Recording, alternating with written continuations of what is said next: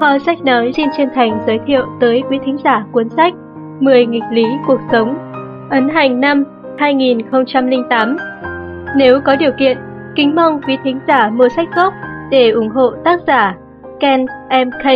Dịch giả Cao Xuân Việt Phương Nguyễn Văn Phước Đan Châu Vi Thảo Nguyên và nhà xuất bản trẻ cùng công ty sách First New. Cuốn sách bao gồm 10 nghịch lý cuộc sống được họ sách nói chia thành 6 phần. Sau đây là phần đầu, kính mời quý thính giả cùng nghe. Cô đơn cùng nghịch lý Cuộc đấu súng một mất một còn Trong bộ phim cao bồi kinh điển miền Tây High Noon, diễn viên cực cựu Gary Cooper vào vai nhân vật nam chính là cảnh sát trưởng Ken. Ken đã từng dũng cảm hết mình trong việc lập lại trật tự, mang lại cuộc sống bình yên cho một thị trấn xa xôi hẻo lánh, vốn nhiều bất ổn. Sau nhiều năm gắn bó với vùng đất này, ông nhận thấy đã đến lúc phải trao trả chức vụ và ra đi. Ngày cuối cùng ở thị trấn, ông đã tổ chức lễ cưới cùng người phụ nữ mình yêu. Khi lễ cưới vừa kết thúc, ông nhận được một chiếc găng tay ném vào mặt. Một lời thách đấu lạnh lùng. Kẻ quyết giết ông là một tên tội phạm tàn ác, một tay thiện xạ đầy nguy hiểm. Hắn từng bị ông bỏ tù vài năm trước vì tội giết người. Nay được thả ra, hắn quay về thị trấn quyết tìm ông để đòi mạng. Không chỉ thế, theo sau hắn còn có ba tên đồng bọn sừng sỏ. Đều là những tay súng thiện nghệ, sẵn sàng giết người không thương tiếc. Nhận lời thách đấu, Ken đã nán lại chờ chúng và ông tin rằng mình sẽ có được sự hậu thuẫn, ủng hộ tinh thần từ cư dân trong thị trấn. Những người ông đã hết lòng phục vụ trong nhiều năm. Niềm tin đó đã hoàn toàn sụp đổ khi sau lưng ông chẳng có một ai. Những con người đã từng chịu ơn, từng tung hô ông là vị anh hùng, nay lại bỏ mặc ông một mình đối đầu cùng hiểm nguy. Những cư dân trong thị trấn rất kính trọng và biết ơn Ken, vì sự cống hiến hết mình cũng như những gì ông đã mang lại cho họ trong suốt một thời gian dài. Nhưng đúng vào lúc ông cần họ nhất, thì ông cũng chỉ nhận được những ánh mắt lo sợ nấp kỹ sau những cánh cửa đóng kín, dọc theo con đường vắng lặng, không một bóng người. Không hề bận tâm vì điều đó, Ken vẫn một mình, đầu ngẩng cao, mắt nhìn thẳng, tay nắm chặt báng súng, hiên ngang chống trả kẻ thù đến cùng. 10 nghịch lý cuộc sống một Người đời thường vô lý, không biết điều và vị kỷ. Nhưng dù sao đi nữa, hãy yêu thương họ. 2. Nếu bạn làm điều tốt, có thể mọi người sẽ cho là bạn làm vì tư lợi. Dù sao đi nữa, hãy làm điều tốt. 3. Nếu thành công, bạn sẽ gặp những người bạn giả dối và những kẻ thù thật sự. Nhưng dù sao đi nữa, hãy thành công. 4. Việc tốt bạn làm hôm nay sẽ bị lãng quên, nhưng dù sao đi nữa, hãy làm điều tốt. 5. Thẳng thắn, trung thực thường làm bạn tổn thương, nhưng dù sao đi nữa, hãy sống thẳng thắn. 6. Người có ý tưởng lớn lao có thể bị đánh gục bởi những kẻ suy tính thấp hèn, nhưng dù sao đi nữa, hãy luôn nghĩ lớn. 7. Người ta thường tỏ ra cảm thông với những người yếu thế, nhưng lại đi theo kẻ mạnh. Nhưng dù sao đi nữa, hãy tranh đấu cho những người yếu thế. 8. Những thành quả mà bạn đã phải mất nhiều năm để tạo dựng có thể bị phá hủy chỉ trong phút chốc. Nhưng dù sao đi nữa, hãy cứ tiếp tục dựng xây. 9. Bạn có thể sẽ bị phản bội khi giúp đỡ người khác, nhưng dù sao đi nữa, hãy giúp đỡ mọi người. 10. Bạn trao tặng cuộc sống tất cả những gì tốt đẹp nhất và nhận lại một cái tát phũ phàng. Nhưng dù sao đi nữa, hãy sống hết mình cho cuộc sống.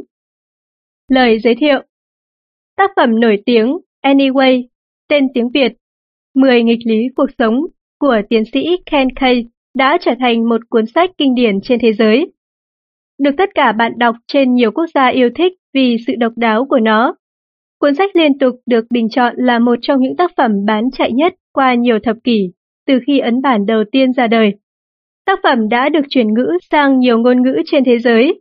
Điểm đặc biệt nhất của tác phẩm Anyway, 10 nghịch lý cuộc sống, chính là ý nghĩa sâu xa, độc đáo và thực tế của nó đã tác động đến nhiều đối tượng độc giả khác nhau. mang lại khoảng lặng cần thiết để suy nghĩ và định hướng một cách sống cao thượng và hết mình.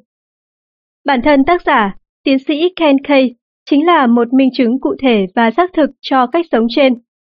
Ông đã viết và đã dành cả cuộc đời mình thực hiện theo những gì mình viết, để ngày hôm nay chúng ta nhìn vào ông như nhìn vào một tấm gương sáng, cùng nhìn nhận 10 nghịch lý cuộc sống của ông như là phương châm sống.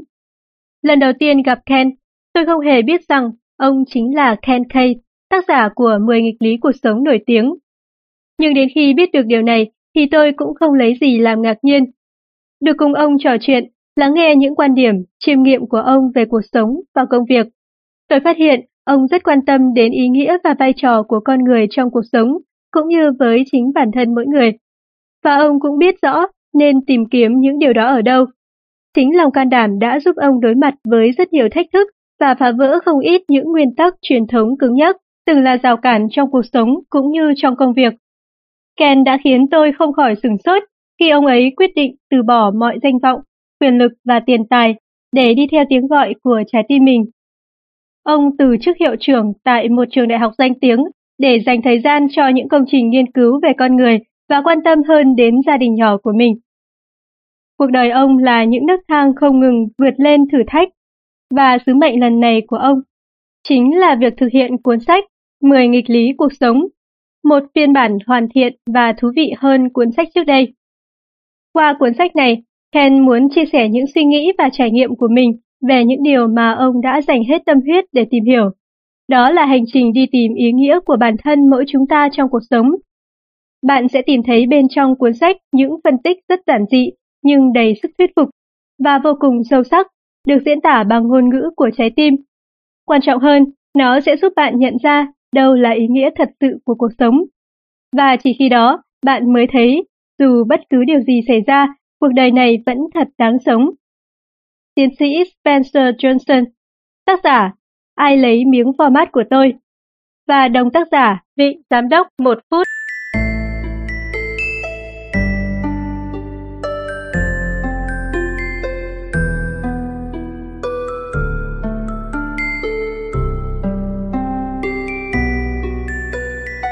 Lời tác giả Năm 19 tuổi, bằng trải nghiệm và nhiệt huyết của một sinh viên năm thứ hai trường Đại học Harvard, tôi đã viết 10 nghịch lý trong lãnh đạo. Đây là một phần nội dung trong cuốn sách có tên Của cách mạng âm thầm, phong cách lãnh đạo năng động trong cộng đồng sinh viên, được nhà xuất bản Harvard ấn hành vào năm 1968. Vài năm sau, tôi đã chỉnh sửa lại cuốn sách khai triển ý nghĩa rộng hơn và cho tái bản với sự phát hành của Hiệp hội các trường trung học quốc gia. 30.000 bản đã được bán hết trong giai đoạn cuối thập niên 60, đầu thập niên 70. Trong những năm tháng đầy biến động đó, tôi đã tích cực tham gia vào các hoạt động diễn thuyết tại các trường trung học, cũng như trong cộng đồng sinh viên thuộc 8 tiểu bang trên toàn nước Mỹ. Tôi đã khuyến khích các sinh viên nên học tập và làm việc một cách có hệ thống nhằm tạo ra những chuyển biến tích cực nhưng tôi cũng luôn nói với họ rằng làm việc có hệ thống không phải là một điều dễ thực hiện. Họ cần phải nỗ lực không ngừng, và những nỗ lực đó phải được thúc đẩy bằng một sự quan tâm chân thành của chính họ đối với những người xung quanh. Tôi cho rằng đây là một nhận thức vô cùng quan trọng, bởi không ít lần tôi đã chứng kiến nhiều sinh viên hăng hái khởi nghiệp với những hoài bão, ý tưởng và ước mơ rất táo bạo, cao cả nhưng rồi chính họ lại dễ dàng từ bỏ tất cả chỉ sau một vài lần thất bại hay chưa đạt được kết quả như mong muốn. Hoặc chỉ đơn giản là không nhận được sự động viên và tán thưởng của những người xung quanh. Tôi nghĩ rằng nếu họ thật sự quan tâm đến mọi người và gìn giữ được tinh thần ban đầu, thì có lẽ họ đã có thể tìm thấy động lực và ý nghĩa trong những mục tiêu mình đang theo đuổi. Có đủ sức mạnh để vượt lên và đi tiếp ngay cả trong những hoàn cảnh, tình huống khó khăn, tưởng chừng không thể vượt qua. Tôi khám phá và nghiệm ra 10 nghịch lý cuộc sống là một thử thách đối với chính mình và tất cả mọi người. Thử thách đó đòi hỏi chúng ta phải luôn làm theo lẽ phải, làm những điều nên làm và sống chân thật. Ngay cả khi không có ai đồng cảm, chia sẻ và động viên. Khát vọng làm cho bản thân và thế giới xung quanh trở nên tốt đẹp hơn, không thể phụ thuộc vào những mong muốn tầm thường nhận được những tiếng vỗ tay khen ngợi hay những lời tán dương. bởi chúng sẽ không giúp bạn có đủ nghị lực để đi hết chặng đường. Hãy nhớ rằng, dù bất cứ điều gì xảy ra hay trong bất kỳ tình huống nào, bạn cũng phải tìm đường để tiếp tục tiến tới. Nếu không, sẽ có rất nhiều điều cần thiết trên thế gian này chẳng bao giờ được hoàn tất. Tôi từng nghe rất nhiều lời bào chữa cùng hàng trăm lý do thiếu thuyết phục được đưa ra. Trên thực tế, người đời đôi khi có thể có những suy nghĩ, định kiến hoặc những cách hành xử quá đáng và vị kỷ. Nhưng dù sao đi nữa, hãy đối xử với họ bằng tất cả tình yêu thương và sự chân thành. Có thể việc tốt bạn làm hôm nay bị lãng quên, nhưng dù sao đi nữa, chúng ta cần tiếp tục làm những điều tốt. Đó cũng chính là những gì tôi muốn nói đến trong 10 nghịch lý cuộc sống. Có thể nói, chính những trải nghiệm và nhận thức được đúc kết trong quá trình quan sát cuộc sống đã giúp tôi viết nên cuốn sách này. Trong đó, tôi có đề cập đến một vài sự kiện đóng vai trò thúc đẩy cho sự ra đời của cuốn sách. Nhưng nếu phải lựa chọn một sự kiện có tính chất quyết định, tạo dấu ấn sâu sắc nhất, thì đó chính là cảm giác hôm tôi bước lên lễ đài để nhận bằng tốt nghiệp trung học. Lúc ấy, tôi cảm thấy vô cùng hạnh phúc về những gì mình đã làm được, đã học được trong suốt thời gian qua. Hạnh phúc đến mức tôi cảm thấy mình không cần thêm bất cứ phần thưởng nào khác nữa, bởi tôi đã nhận được một phần thưởng vô giá cho riêng mình. Đó chính là cảm giác hài lòng và mãn nguyện rất khó diễn tả bằng lời. Cảm giác đó hoàn toàn thuộc về tôi và chỉ có riêng tôi mới có thể cảm nhận được điều đó một cách trọn vẹn. Vì vậy, nhận hay không nhận được phần thưởng đối với tôi lúc đó thật sự đã không còn quan trọng nữa. Nhận thức này là một bước ngoặt trong cuộc đời tôi. Tôi cảm thấy bản thân hoàn toàn không còn bị ràng buộc vào bất kỳ điều gì nữa. Lần đầu tiên, tôi ý thức rõ rằng mình là một con người tự do, cả về thể xác lẫn tâm hồn. Tôi tin tất cả những điều đúng đắn tự thân nó đã chứa đựng những ý nghĩa có giá trị vĩnh hằng, và chỉ cần nghĩ như vậy, tôi cũng sẽ không còn mang đến danh tiếng hay những gì hào nhoáng giữa cuộc sống này nữa. Trong 25 năm sau, tôi vẫn tiếp tục làm việc, tiếp tục diễn thuyết và viết sách, dù những trăn trở của 10 nghịch lý cuộc sống đã tạm lắng xuống. Cho đến một ngày kia, tôi nhận được điện thoại từ vị cảnh sát trưởng Michael Nakamura ở Honolulu. Giọng ông rất phấn khởi. Trong một hội nghị các cảnh sát trưởng, tôi đã được người ta đọc 10 nghịch lý trong lãnh đạo của Ken Kay. Ông có phải là Ken Kay không? Ông tỏ ra rất vui mừng khi biết tôi là người đã viết ra những lời khuyên đó, và ông gọi chỉ để được nói chuyện với tôi mà thôi. Một năm sau đó, lại có một người thủ thư làm việc tại trường đại học Chaminat đưa cho tôi xem một bản in 10 nghịch lý cuộc sống mà cô ấy tìm được trên Internet, và cô ấy đã truyền tay cho rất nhiều đồng nghiệp khác của mình.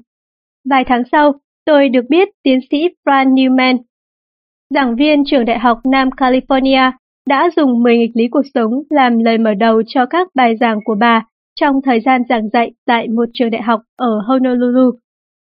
Tháng 9 năm 1997, không lâu sau ngày mất mẹ Teresa, tôi được mời tham dự cuộc họp mặt của một tổ chức phục vụ cộng đồng. Theo thông lệ, mọi người sẽ bắt đầu cuộc họp bằng việc đọc một bài thơ, một lời cầu nguyện hoặc đưa ra một đề tài nào đó để thảo luận. Hôm đó, một người đàn ông đã đứng lên phát biểu cảm nghĩ của mình về sự ra đi của mẹ Teresa bằng một bài thơ mà ông yêu thích. Những dòng thơ nhẹ nhàng lướt qua tâm trí tôi và gợi lên trong tôi một cảm giác vô cùng thân thuộc. Tôi sốt ruột chờ đến cuối buổi để hỏi xem ông ấy đã tìm thấy bài thơ ở đâu. Tôi thật bất ngờ khi được biết nó nằm trong một cuốn sách viết về cuộc đời và sự nghiệp của mẹ Teresa. Một năm sau, tôi tìm đến các nhà sách, háo hức tìm cho bằng được cuốn sách đó, và tôi đã tìm thấy điều muốn tìm ở trang cuối của cuốn Mẹ Teresa, chỉ một con đường duy nhất, được biên soạn bởi Lucita Vade. Bài thơ có nhan đề Những lời khuyên cuộc sống, gồm 8 trong 10 lời khuyên mà tôi đã viết và xuất bản năm 1968. Chỉ có phần câu từ là được chỉnh sửa lại cho phù hợp với âm điệu của một bài thơ, còn các yếu tố khác thì vẫn được giữ nguyên. Bài thơ không có tên tác giả, thay vào đó là dòng chữ, tìm thấy trên bức tường của Sisu Rahavan, một nhà trẻ ở Calcutta, Ấn Độ. Tôi đứng lặng thật lâu, lòng trào dâng một cảm xúc khó tả. Chẳng hiểu bằng cách nào mà những điều tôi đã viết hơn 30 năm trước lại chu du hơn nửa vòng trái đất đến vùng đất lịch sử Ấn Độ, nơi có một người nào đó nghĩ rằng chúng xứng đáng được khắc lên tường, để ngày ngày mọi người có thể đọc chúng. Từ tận đáy lòng, tôi cảm thấy một niềm vui vô bờ, một sự xúc động rất khó tả khi ý tưởng của mình được đặt vào cuốn sách viết về mẹ Teresa, bởi tôi vô cùng tôn kính, ngưỡng mộ tấm lòng bác ái và sự nghiệp quảng đại của mẹ. Tôi thật sự hạnh phúc khi biết rằng, mười nghịch lý cuộc sống của mình lại có sức lan tỏa, rộng đến vậy. Qua thời gian, sức sống của những chân lý ấy không hề lụi tàn. Điều này làm tôi nhận thấy rằng, con người của thời đại ngày nay vẫn rất quan tâm đến những ý tưởng tinh thần như vậy, và rằng Dường như mọi người đều muốn biết thêm về những điều tôi đã chia sẻ trong 10 nghịch lý cuộc sống. Cuốn sách này là để dành tặng những con người như thế. 10 nghịch lý cuộc sống sẽ mang đến cho bạn những câu chuyện chứa đựng ý nghĩa sâu xa được gửi gắm trong mỗi lời khuyên. Tôi tin rằng, dù cho thế gian này có đổi thay thế nào đi nữa, thì con người vẫn có thể tìm thấy cho riêng mình một ý nghĩa cuộc sống. Hơn nữa, cuộc sống hôm nay chỉ có thể tạo nên ngày mai tươi đẹp nếu mỗi người biết vượt qua nghịch cảnh để sống vì một mục tiêu cao cả, vốn không được đánh giá bằng thước đo của danh vọng, địa vị, tiền tài hay những lời ngợi ca. Chúng ta hoàn toàn có thể làm điều này cho bản thân mình, cho những người xung quanh và cho cả thế giới này. Ken MK Quý thính giả vừa theo dõi phần 1 của cuốn sách 10 nghịch lý cuộc sống. Kính mời quý thính giả theo dõi phần tiếp theo của cuốn sách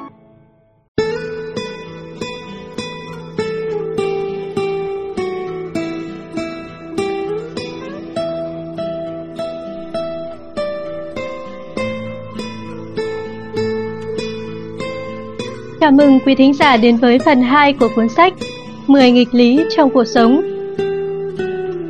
Nghịch lý thứ nhất Người đời thường vô lý, không biết điều và vị kỷ. Dù sao đi nữa, hãy yêu thương họ. Lucy, nhân vật trong bộ phim hoạt hình Những hạt đậu phộng của tác giả Chocolate từng nói rằng Tôi yêu nhân loại, nhưng tôi không thể nào chịu đựng nổi con người. Con người quả thật rất khó hiểu có những người không mấy thiện cảm, vì vậy ta rất khó tiếp xúc và yêu thương họ. Cũng có những người thường hành động một cách quá đáng, không biết điều, vô lý, vị kỷ và tự cho mình là trung tâm của thế giới, khiến ta bị tổn thương. Nhưng dù gì đi chăng nữa, chúng ta hãy cứ yêu thương họ. Tình yêu thương là món quà tuyệt vời nhất mà con người có thể dành tặng cho nhau. Đó là tặng phẩm mà chúng ta nên cho đi để được nhận lại. Cuộc sống không thể trọn vẹn nếu thiếu vắng tình yêu thương.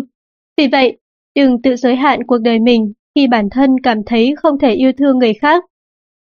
Nhà tâm lý học Abraham Maslow từng nhận định rằng tình yêu cũng là một yếu tố vô cùng cần thiết cho sự phát triển cả về thể chất lẫn tinh thần của mỗi con người. Vai trò của tình yêu thương cũng quan trọng giống như vitamin, khoáng chất và protein vậy. Riêng bản thân tôi Tôi cũng vẫn luôn tin rằng con người được sinh ra với một sứ mệnh yêu thương đặt trên vai. Sẽ tốt đẹp biết bao nếu chúng ta biết cách biến nó thành một phần trong tâm hồn mình. Còn nếu không, nó mãi mãi chỉ là một gánh nặng. Thiếu tình yêu là thiếu chất bôi trơn để chúng ta vận hành cỗ máy cuộc đời mình. Thiếu tình yêu, chúng ta sẽ không thể là chính mình. Và thiếu tình yêu, chúng ta sẽ bỏ qua cơ hội được làm rất nhiều điều nằm trong khả năng của mình. Sẽ là bi kịch nếu bạn phải khoanh vùng đối tượng để yêu thương, phải lựa chọn không yêu những người này vì họ không mang lại cho bạn những gì bạn mong muốn, không thích những người kia vì họ ích kỷ, không để mắt đến những ai mà bạn cho rằng không xứng đáng nhận được sự quan tâm của bạn. Sở dĩ tôi nói đây là một bi kịch bởi tình yêu không phải là thứ để bạn mang ra trao đổi, suy tính được mất, thiệt hơn. Ai trong chúng ta đều có lần phạm phải sai lầm hoặc có những thiếu sót, không ai trong chúng ta là hoàn hảo. Ai cũng từng có đôi lần hành xử bốc đồng, thiếu suy nghĩ, thái quá hoặc làm những điều khiến bản thân sau này phải nuối tiếc và hối hận. Vậy vào những lúc đó, phải chăng chúng ta không còn là những con người đáng được quý trọng? Chúng ta không nên để cho những lỗi lầm, những thiếu sót ấy chi phối tình cảm yêu thương của mình đối với chính mình và những người xung quanh, cũng như làm ảnh hưởng đến việc đón nhận tình cảm tốt đẹp của mọi người. Nói thế không có nghĩa là bạn hay tôi có quyền tự bằng lòng với bản thân. vì chúng ta đã có được điều mà mình cần, đó là tình cảm của những người xung quanh. Thay vào đó, chúng ta phải không ngừng phấn đấu để trưởng thành và hoàn thiện mình hơn, để bản thân ngày một xứng đáng hơn với những tình cảm tốt đẹp đó. Và để làm được điều này, bạn chỉ có thể thực hành chúng trong các mối quan hệ mà trong đó bạn biết quan tâm đến mọi người cũng như được sống trong tình yêu thương của họ. Chắc hẳn chúng ta từng gặp gỡ hoặc quen biết một số người mà mỗi khi ở bên họ, ta chỉ thấy chán ngán, bực dọc và căng thẳng. Chúng ta cảm thấy họ hay đòi hỏi, họ vô lý, ích kỷ, cọc cằn, tự cao tự đại. Những lúc như thế, hãy nhớ rằng chính chúng ta cũng có lúc là những con người như vậy.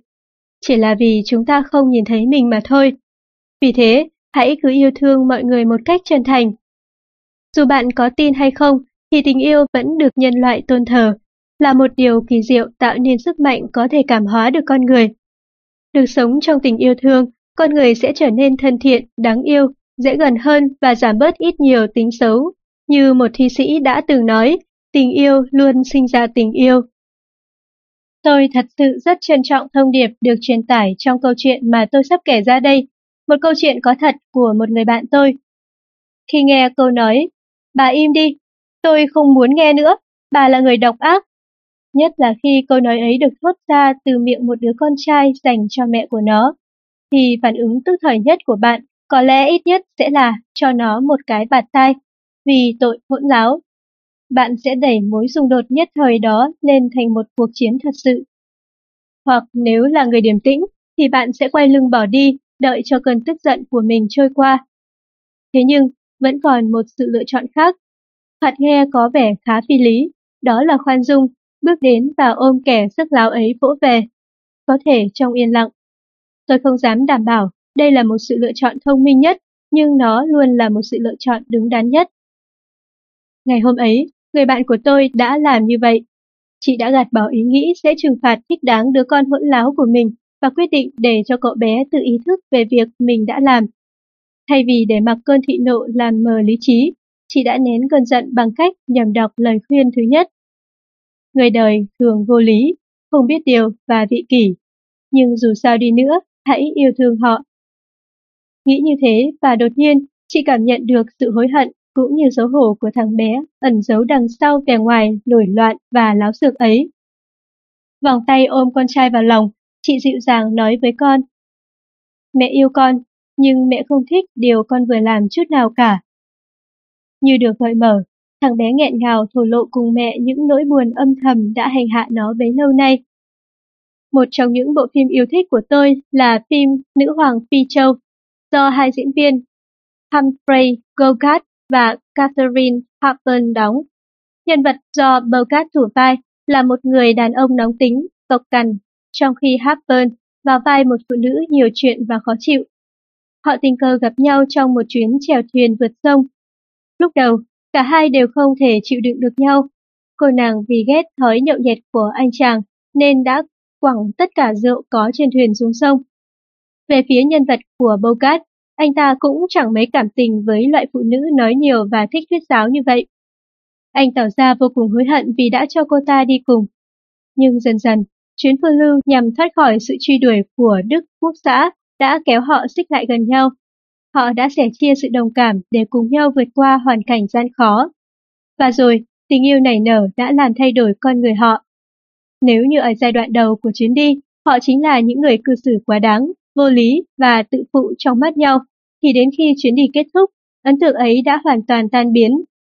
Bộ phim kết thúc bằng hình ảnh hôn lễ được cử hành dưới sự chứng kiến của viên thuyền trưởng và thủy thủ đoàn. Trước khi con thuyền nổ tung khi va phải một quả ngư lôi trên biển, chiếc nữ hoàng Phi Châu đã chìm dần xuống đáy đại dương mang theo một mối tình đẹp vừa chấm nở. Vấn đề ở chỗ, chúng ta là những con người khác nhau, và vì vậy, cách chúng ta nhìn nhận, lập luận và cảm nhận vấn đề cũng sẽ khác nhau. Mỗi người trong chúng ta đều có một quá trình trưởng thành, có những trải nghiệm khác nhau từ đó dẫn đến sự đa dạng về thế giới quan, cùng một sự vật, một hiện tượng, nhưng mỗi người ở những góc độ khác nhau sẽ nhìn nhận sự vật, hiện tượng đó ở những khía cạnh hoàn toàn khác nhau. Tôi vẫn còn nhớ như in một câu chuyện mà tôi đã được đọc khi còn học tiểu học. Câu chuyện về một nhóm gồm những người mù đứng thành vòng tròn xung quanh một con voi. Vì không thể thấy được, nên mỗi người đều dùng tay của mình để chạm vào chú voi. Một người sờ phải cái vòi và nói rằng, con voi nhất định trông giống một cái ống nước to xù xù. Người thứ hai lại quả quyết rằng, con voi giống một gốc cây, vì ông ta đang ôm lấy cái chân của nó. Người thứ ba chạm vào phần thân của con voi và khăng khăng cho rằng, nó phải giống một bức tường mới đúng.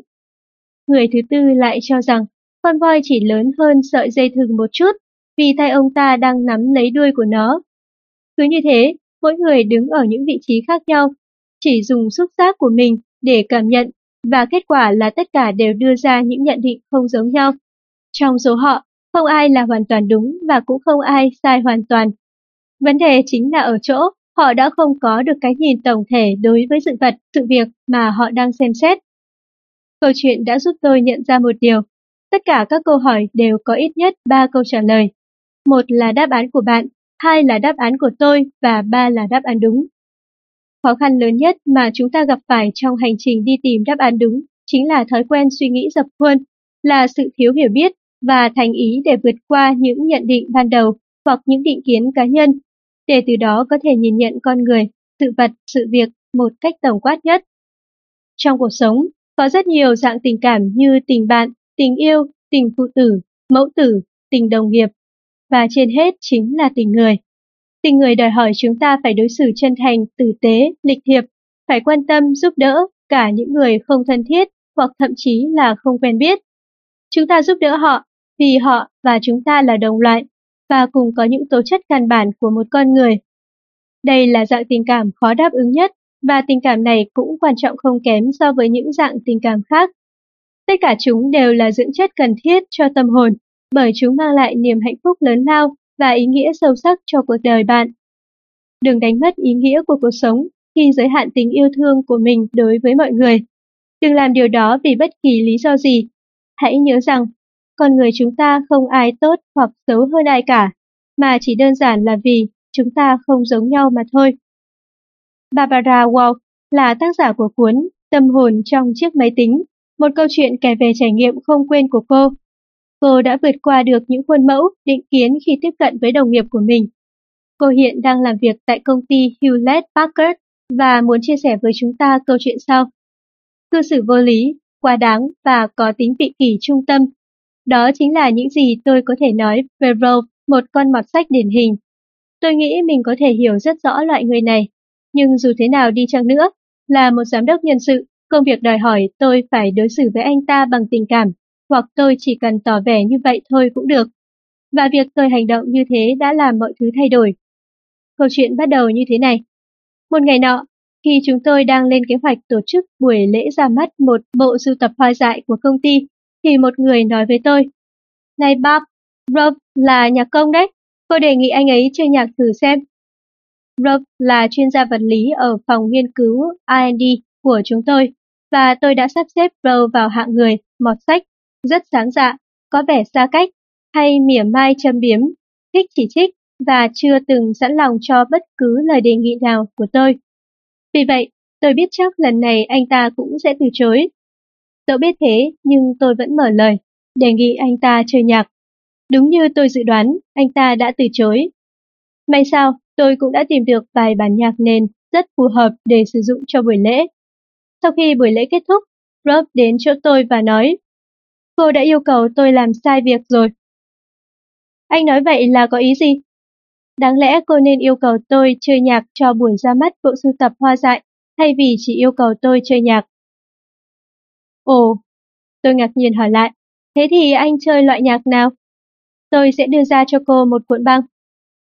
Tôi ậm ừ cho qua chuyện rồi tiếp tục với công việc của mình. Vài ngày sau, cuộn băng xuất hiện trên bàn làm việc của tôi. Tôi cảm thấy bực bội khi nghĩ rằng mình sẽ phải mất thời gian để nghe nó.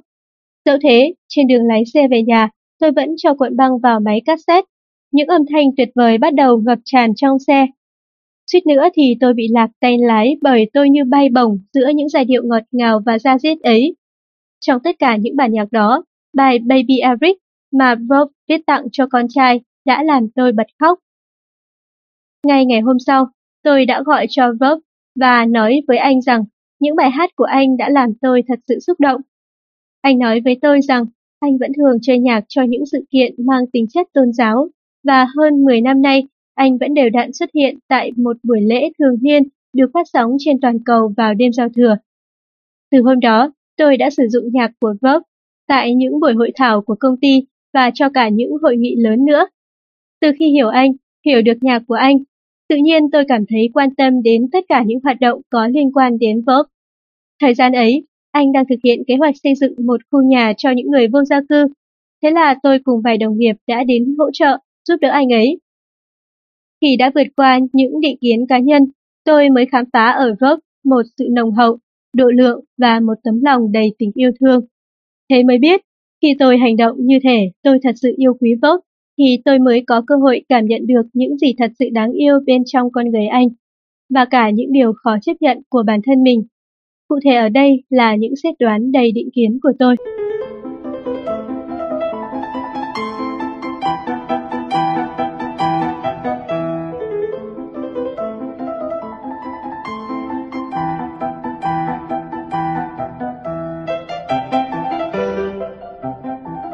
Tiếp theo, Hoàng sách nói sẽ giới thiệu tới quý thính giả nghịch lý thứ hai.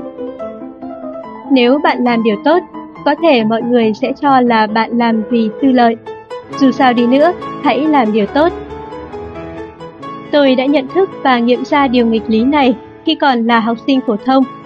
Năm đó, tôi 15 tuổi và rất quan tâm đến các vấn đề liên quan đến tổ chức học sinh sinh viên. Trường tôi có một tổ chức dành riêng cho các học sinh đại diện được bầu ra từ mỗi lớp học.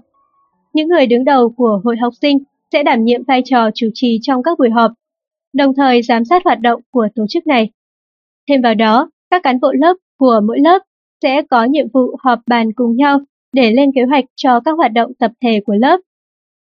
Sau vài năm hoạt động, những người đứng đầu hội học sinh bất ngờ đưa ra quyết định hủy bỏ tổ chức các đại biểu.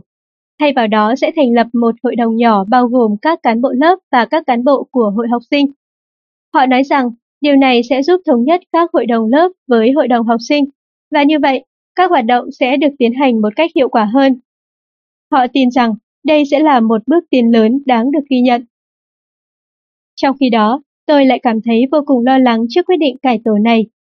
Tổ chức đại diện hiện nay có tất cả khoảng 65 thành viên, còn hội đồng mới, vì có quy mô nhỏ hơn nên số lượng thành viên sẽ giảm xuống còn 20 người. Cá nhân tôi nghĩ rằng tổ chức đại biểu sẽ tạo cơ hội cho các học sinh thể hiện sự quan tâm của mình, đồng thời phản ánh quyền dân chủ trong trường học tốt hơn so với tổ chức mới. Tôi e rằng, với việc cắt giảm 2 phần 3 số lượng thành viên, thì hội đồng mới sẽ trở thành một tổ chức cục bộ, một dạng chính thể, hơi phiến diện, độc đoán. 20 học sinh đại diện sẽ không thể nói thay tiếng nói của hơn 2.400 học sinh trong trường. Kế hoạch cải tổ đó sẽ không thể tiến hành nếu chưa được thông qua đại đa số là phiếu tán thành của học sinh trong trường.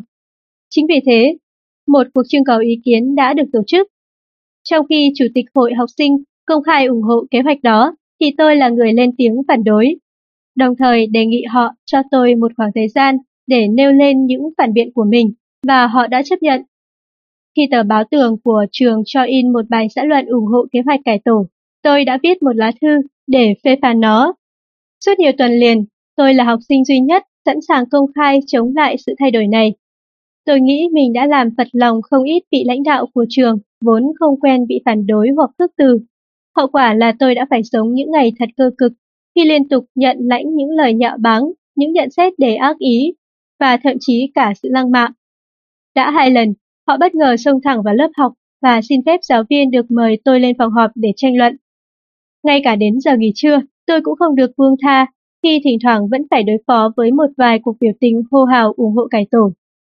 Chưa hết, họ còn tổ chức tụ tập thành từng nhóm trước cổng trường, dương cao các biểu ngữ ủng hộ cải tổ và cả những biểu ngữ công kích tôi trên phương diện cá nhân. Họ gọi tôi là kẻ cá nhân chủ nghĩa, và vì thế tôi không có quyền lên tiếng giả vờ như đang đấu tranh vì lẽ phải.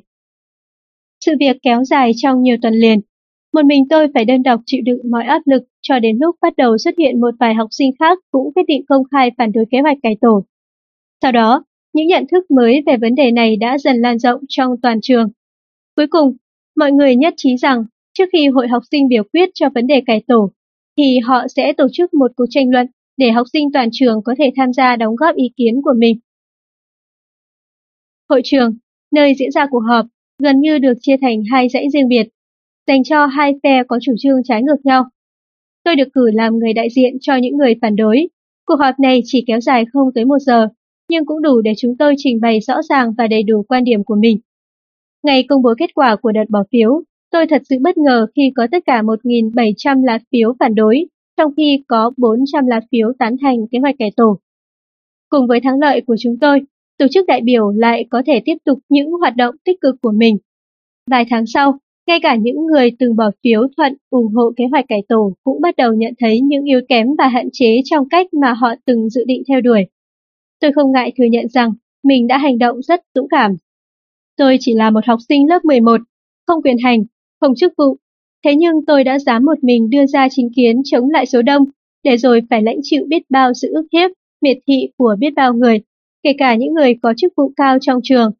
Cô đơn, uất ức, bị tập thể cô lập. Đó là tất cả những gì tôi phải hứng chịu trong suốt một thời gian dài. Thế nhưng, tôi vẫn cương quyết theo đuổi điều mình cho là đúng đắn, bởi điều đó hoàn toàn phù hợp với lợi ích lâu dài của tất cả mọi người. Chiến thắng không chỉ khiến tôi vui mừng, mà còn giúp tôi nhận ra rằng mình cũng có những tố chất của một nhà lãnh đạo. Lòng quyết tâm, một nhận thức rõ ràng về điều mình muốn làm và trên hết là khả năng truyền đạt, cũng như thuyết phục khi đứng trước công chúng. Vì thế mà ngay mùa xuân năm sau, tôi đã quyết định tranh cử vào vị trí chủ tịch hội học sinh. Khi tên tôi xuất hiện trong danh sách ứng cử viên, thì những luồng dư luận đa chiều bắt đầu nổi lên. Một hôm, có một người trong ban lãnh đạo nhà trường bất ngờ đến nói với tôi. Ngay từ đầu, tôi đã thấy nghi ngờ. Hóa ra lại đúng là sự thật. Sở dĩ cậu khăng khăng đứng ra chống lại kế hoạch cải tổ chỉ là để gây sự chú ý, cậu đã lựa chọn cách quảng bá tên tuổi khá lắm, đồ cơ hội. Nói rồi, anh ta quay lưng bỏ đi sau khi ném cái nhếch mép đầy khinh bỉ về phía tôi. Tôi đứng như trời trồng, choáng váng và sững sờ trước lời cáo buộc nhẫn tâm đó.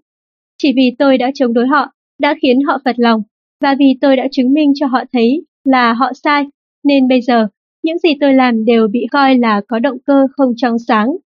Vì thế, họ xem những việc tôi làm đơn giản chỉ là một bước đi cơ hội đầy toan tính. Một trò quảng cáo, một hình thức tiếp thị tên tuổi rẻ tiền nhằm mua chuộc lòng người và để xây dựng các mối quan hệ cộng đồng. Tôi choáng váng, không thể tin được lại có những người nghĩ về tôi như vậy. Tôi đã chứng kiến những việc như thế rất nhiều lần. Đó là những kẻ thiếu lập trường và luôn hoài nghi đối với cuộc sống, với con người xung quanh. Họ đã từ bỏ, hay nói đúng hơn là không góp nhặt đủ lòng can đảm để tiếp tục hướng đến những điều tốt. Dần ra, họ sẽ chỉ còn biết nghĩ và hành động cho bản thân mình. Và rồi, họ tự cho mình là đúng và tiếp tục thanh thản với lời bào chữa rằng mọi người ai cũng đều làm như vậy. Thói quen suy bụng ta ra bụng người không chỉ làm hại chính họ mà còn ảnh hưởng đến rất nhiều người khác. Biến thế giới này thành một nơi đầy sự toan tính, giả dối, lọc lừa, hèn nhát và vị kỷ. Hẳn tôi không phải là người duy nhất trên thế gian phải đối mặt với những chuyện như vậy. Một ví dụ khác, để các bạn hình dung rõ hơn về một nghịch lý vẫn tồn tại trong cuộc sống này. Hugh O'Reilly là một sĩ quan thuộc đơn vị chó sói của quân lực Hoa Kỳ. Sau khi Thế chiến II kết thúc, ông đến nhận nhiệm vụ mới tại thành phố Osaka của Nhật Bản. Chiến tranh đã lưu lại dấu ấn điêu tàn của nó ở khắp nơi trên đất nước mặt trời mọc này. Một ngày nọ, O'Reilly tình cờ ghé thăm một trại trẻ mồ côi gần nơi đơn vị của ông đóng quân. Khi đến đây, ông mới biết rằng còn rất nhiều rất nhiều trẻ em không được nuôi dưỡng đàng hoàng. Nếu chúng lạnh, sẽ chẳng có đủ áo cho chúng mặc. Nếu chúng đói, sẽ chẳng có đủ cơm cho chúng ăn. Nếu chúng bệnh, sẽ chẳng có đủ thuốc cho chúng uống. Mang tâm trạng cảm thương và xót xa sâu sắc cho số phận tội nghiệp của những đứa trẻ đó, ông quay trở về đơn vị kể cho đồng đội nghe về những điều mình vừa mắt thấy tai nghe, đồng thời kêu gọi quyên góp để phần nào xoa dịu nỗi đau tinh thần, cũng như giúp vơi bớt những thiếu thốn vật chất của bọn trẻ. Kết quả đạt được rất khả quan. Không chỉ có tiền, mà mọi người còn đóng góp cả quần áo, thức ăn, một số loại thuốc và rất nhiều đồ chơi, thú nhồi bông cho bọn trẻ. Một thời gian sau, dù đơn vị chó sói đã rời Osaka để tham gia vào cuộc chiến tranh Triều Tiên, nhưng những món quà vẫn liên tục được gửi đến cho các em nhỏ ở trại trẻ. Bất chấp những khó khăn của hoàn cảnh lúc bấy giờ. Hơn 50 năm đã trôi qua, những người lính thuộc đơn vị chó sói ngày nào vẫn tiếp tục trợ giúp cho trại trẻ. Không chỉ về vật chất mà còn về cả mặt tinh thần, khi họ thường xuyên ghé thăm chúng. Trại trẻ đó giờ đây đã trở thành một tổ chức thuộc chính phủ chuyên chăm lo về những vấn đề liên quan đến việc bảo vệ và chăm sóc trẻ em. Suốt khoảng thời gian từ đó đến nay, Hugh O'Reilly luôn là người khởi xướng, đồng thời là người thường xuyên đốc thúc, động viên mọi người trong hoạt động ý nghĩa này. Có lần tôi đã tìm gặp và hỏi xem liệu có ai cáo buộc ông là lợi dụng danh nghĩa từ thiện để mưu lợi cá nhân chưa, vì ông tỏ ra quá tích cực trong việc kêu gọi và vận động các khoản đóng góp. Ông ngập ngừng trong giây lát, ngẫm nghĩ một hồi rồi mới trả lời. Có chứ, thậm chí là rất nhiều người. Trong số đó có người chỉ tỏ ý nghi ngờ, nhưng cũng có người đã lớn tiếng vu khống rằng vì tôi có một đứa con ngoài giá thú gửi nuôi trong trại trẻ mồ côi, cho nên tôi mới làm tất cả những việc này. Họ đã sai, sai vì đã quy kết rằng tôi hoặc những người bạn của tôi có động cơ cá nhân trong những việc chúng tôi đã làm. Động cơ ấy, nếu có thì đơn giản chỉ là do chúng tôi ý thức được những điều đúng đắn mình cần phải làm mà thôi. Chính những người lên tiếng buộc tội Hugh O'Reilly mới chính là những kẻ bàng quan với hàng trăm mảnh đời bé nhỏ, đáng thương kia. Họ quy kết cho hành động tốt, một ý đồ đen tối, họ nghi ngờ những ai làm việc tốt bởi họ chưa từng hoặc không có thói quen làm được những việc như vậy. Thật sự là tất cả chúng ta đều như thế. Tôi hay bạn đều không tránh khỏi những giây phút phải đối mặt với câu hỏi, anh ta là người tốt thật sự hay chỉ là kẻ đạo đức giả? Hoặc chúng ta cũng thường có cái nhìn đầy ác cảm khi cho rằng những ai hay giúp đỡ mọi người chính là những kẻ thích trọ mũi vào chuyện của người khác.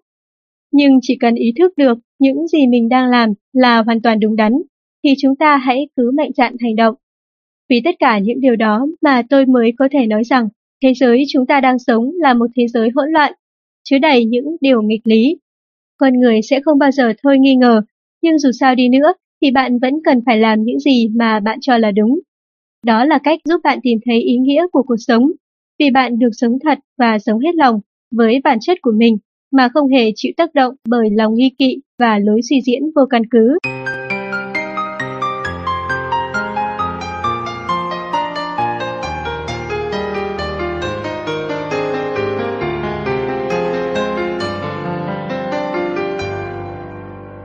Nghịch lý thứ ba Nếu thành công, bạn sẽ gặp những người bạn giả dối và những kẻ thù thật sự. Nhưng dù sao đi nữa, hãy thành công. Khi được bổ nhiệm vào vị trí lãnh đạo tại một cơ quan chính phủ cấp tiểu bang, đồng thời là một thành viên làm việc trong Ủy ban Thống đốc, tôi không thể nào quen ngay được khi xung quanh mình đột nhiên có vô số người từng là bạn của tôi. Các vị quan chức đứng đầu các doanh nghiệp và những tổ chức cộng đồng có vẻ như lúc nào cũng có sẵn thời gian rỗi để dành cho tôi. Chỉ cần tôi lên tiếng, gần như họ sẽ có mặt ngay lập tức. Thậm chí, có những lúc chẳng cần tôi mời mà họ vẫn xuất hiện để nhờ cậy tôi lên tiếng ủng hộ cho những kế hoạch và ý tưởng của họ.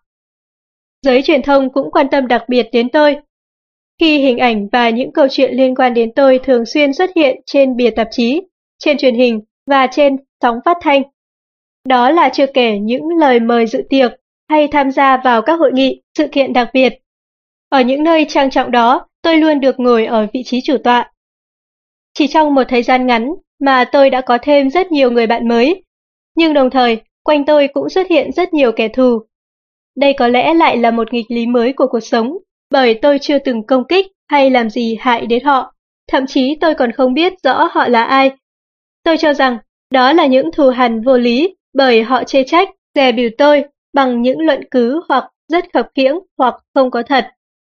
Nhưng dù sao, thì những người công khai chống đối tôi vẫn không làm tôi bất an bằng những kẻ giấu mặt.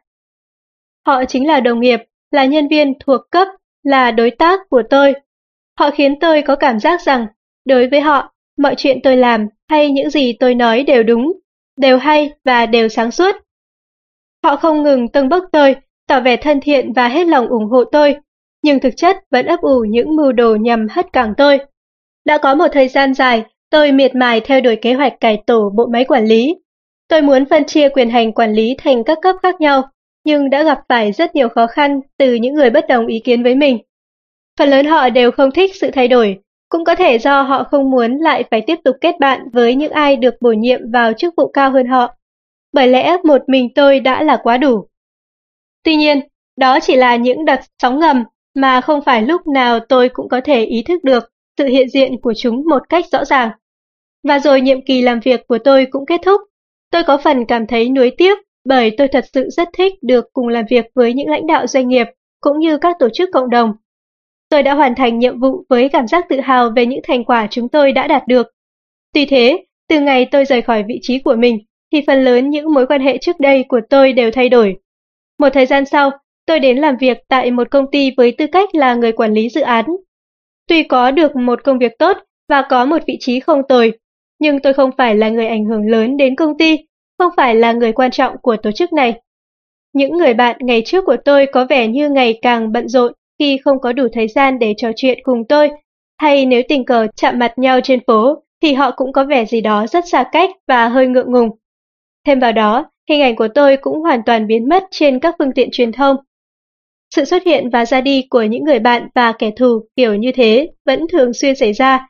Thế nên, tôi đã phải nếm trải nó không ít lần, và tôi biết điều này cũng đã xảy đến với hàng ngàn người khác nữa.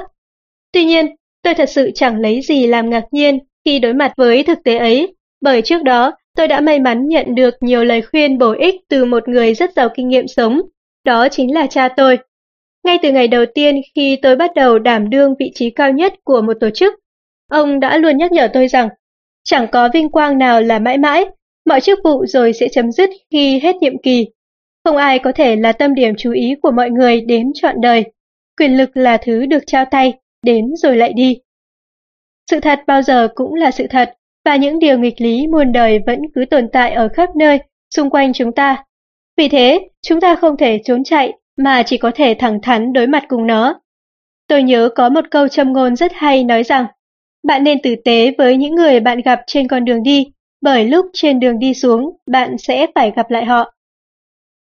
Những người thành công hẳn sẽ rất quen thuộc với hai khái niệm, bạn bè chân thật và bạn bè tình thế.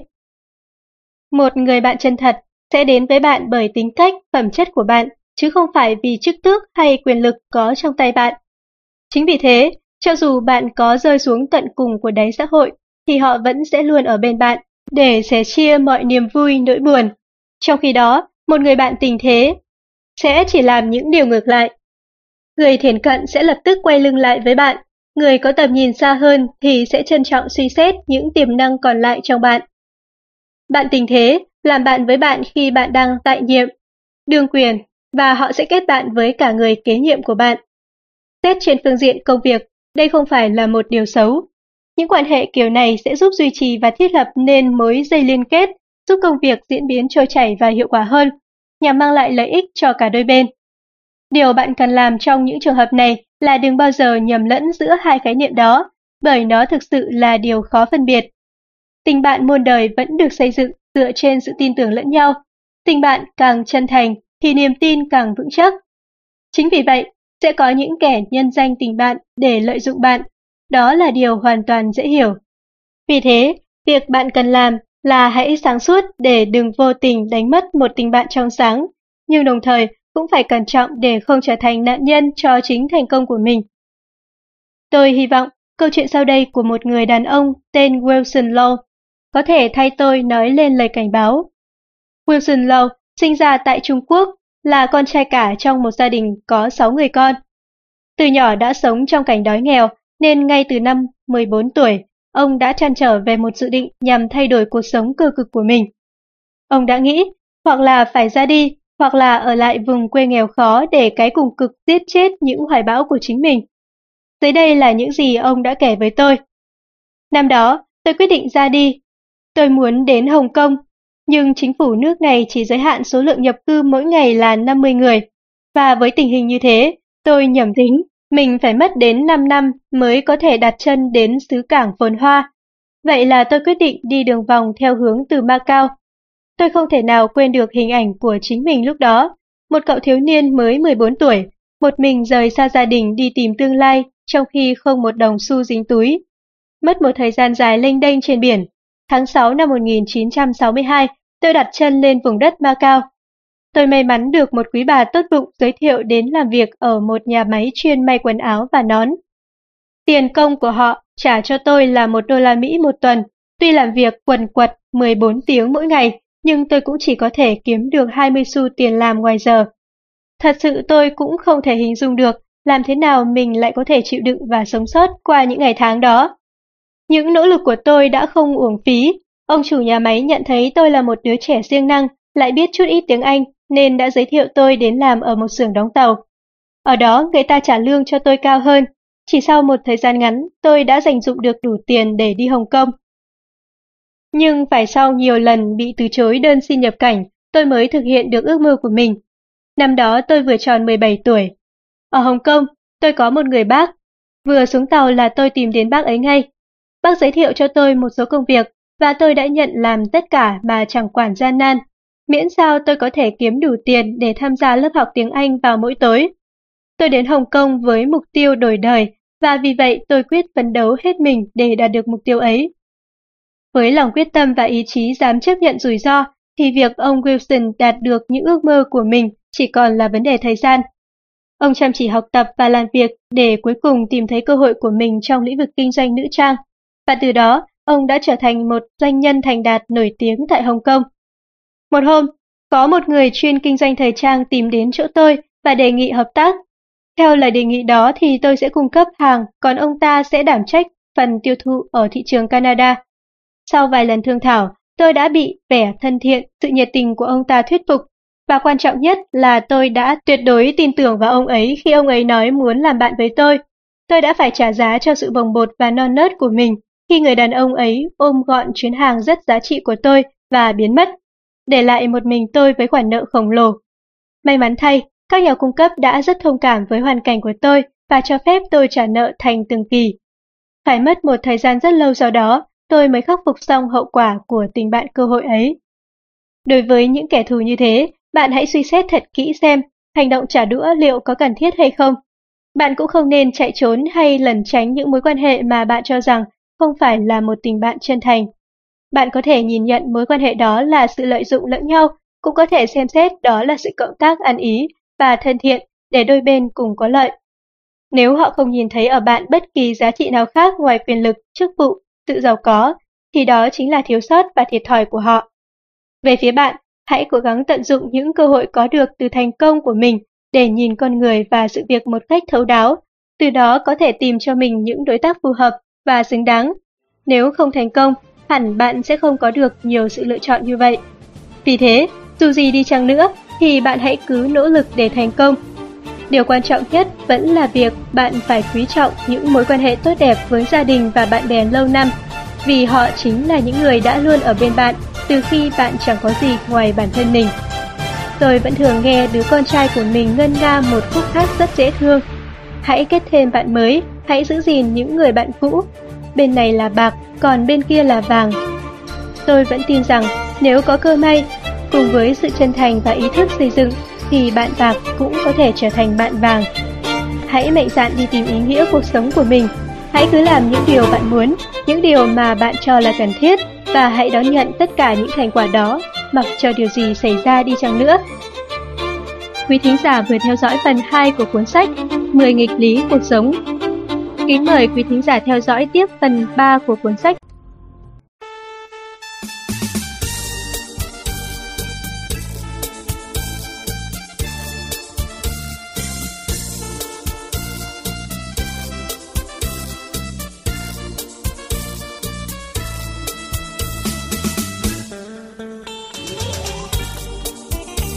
Chào mừng quý thính giả đến với phần 3 của cuốn sách 100 nghịch lý cuộc sống Nghịch lý thứ tư Việc tốt bạn làm hôm nay sẽ bị lãng quên, nhưng dù sao đi nữa, hãy làm điều tốt. Tôi nhớ mình từng đọc một câu chuyện kể về vị đốc công trẻ được ra nhiệm vụ giám sát công trình đặt nền cho một trong những tòa kim tự tháp của Pharaon. Anh ta đã phơi mình cả ngày dưới nắng gay gắt, không ngừng đốc thúc, khuyến khích và chỉnh đốn các công nhân. Nếu phát hiện thấy bất cứ phiến đá nào đặt không ngay ngắn thì ngay lập tức anh ta yêu cầu phải chỉnh sửa chúng cho đến khi hoàn toàn khớp với nhau mới thôi. Một đốc công khác lớn tuổi hơn làm việc trong cùng công trình, đã quan sát mọi chuyện và đến bên khuyên nhủ anh ta. Cậu lo cái gì chứ? Phần móng này được đặt chìm dưới mặt đất. Có ai nhìn thấy đâu mà cậu phải tỉ mỉ như vậy? Mọi người không thấy nhưng tôi đã thấy rồi. Cậu đốc công trẻ nhã nhặn đáp và quay sang tiếp tục công việc của mình. Khi bạn làm điều đúng đắn, người đầu tiên và cũng là người duy nhất cần biết và ghi nhớ về hành động đó chính là bản thân bạn. Bởi nhận thức ấy, ký ức ấy sẽ là nền tảng giúp hình thành ý nghĩa cuộc sống của chính bạn. Dù người đời có ghi nhận một vài việc tốt bạn đã làm, thì sự ghi nhận đó rồi cũng sẽ bị lãng quên theo thời gian. Giá trị của một hành động không nằm ở việc nó có được thừa nhận hay không, mà chính là hành động ấy đã khiến bạn tự hào với chính bản thân mình như thế nào. Hãy tự hỏi xem, mỗi điều tốt bạn làm là một hành động thuộc bản năng, là lời mách bảo của lương tâm, của lý trí, biết phân biệt đúng sai, hay chỉ là một sự tính toán. Nếu đã có câu trả lời, thì bạn hãy tiếp tục nghĩ xem, việc được ghi công liệu có phải là phần thưởng quý giá nhất mà bạn cần hay không? Phần thưởng quý giá nhất ở đây có khi chỉ là việc bạn được làm những điều mình muốn, để sau này không phải hối tiếc về bất kỳ điều gì. Phần thưởng ấy còn là cảm giác hạnh phúc khi thấy chính đôi tay mình đã tạo nên sự khác biệt cho một người nào đó hoặc cho cả cộng đồng. Đó cũng chính là lời khẳng định cho sự tồn tại của một khả năng, một sức mạnh tiềm tàng bên trong bạn. Nghịch lý của cuộc sống còn xảy ra khi những việc tốt bạn làm lại được ghi công cho lớp người đến sau, những người kế tục bạn. Nhưng đừng lên buồn vì điều đó, bởi bạn biết rồi đấy, bạn đã nhận được một phần thưởng mãi mãi thuộc về bạn mà không ai có thể lấy đi được. Trên thực tế, những việc như thế rất thường xảy ra trong cuộc sống, đặc biệt là ở môi trường công sở, trong các tổ chức, công ty, đoàn thể. Sau đây là câu chuyện về Jerry, một nhà quản lý. Ông đã đưa ra nhiều ý tưởng để tạo dựng nền móng vững chắc cho việc tiến hành một kế hoạch quan trọng, để rồi sau đó mọi thứ đều bị chìm vào quên lãng. Vào cuối những năm 70, Hiệp hội cầu thủ của NBA, tên viết tắt tiếng Anh của Hội Liên hiệp bóng rổ nhà nghề Mỹ dự định sẽ bắt tay cộng tác cùng tổ chức YMCA là từ viết tắt tiếng Anh của một tổ chức cơ đốc giáo có trụ sở đặt tại New York, chuyên tổ chức các hoạt động phục vụ cho đời sống tinh thần của cộng đồng. Nhằm liên kết thực hiện ý tưởng tạo điều kiện cho các em nhỏ được đến xem các trận đấu trong khuôn khổ giải NBA và tham gia cuộc thi ném bóng vào rổ được tổ chức trong các giờ nghỉ giải lao của mỗi trận đấu. Cuộc thi sẽ diễn ra suốt từ đầu mùa giải cho đến lượt đấu lại trực tiếp. Theo dự tính, sẽ có rất đông các em nhỏ tham gia, nhưng chỉ có một người giành được chiến thắng và đó sẽ là nhà vô địch ném bóng. Khi Hiệp hội cầu thủ của NBA tìm đến liên hệ, nhóm chúng tôi gồm 3 người là John Farrell, Bob Phipp và tôi đang tham gia một dự án nhằm nâng cao chất lượng ngành giáo dục và đào tạo trên phạm vi toàn quốc. Sau khi nghe phía NBA trình bày kế hoạch, chúng tôi cho rằng đó là một sai lầm.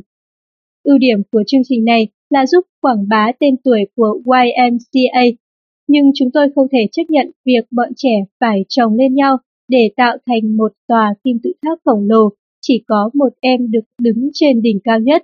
Chúng tôi không muốn phát triển một chương trình mà 99,99% số trẻ em tham gia chắc chắn đều sẽ trở thành người thất bại.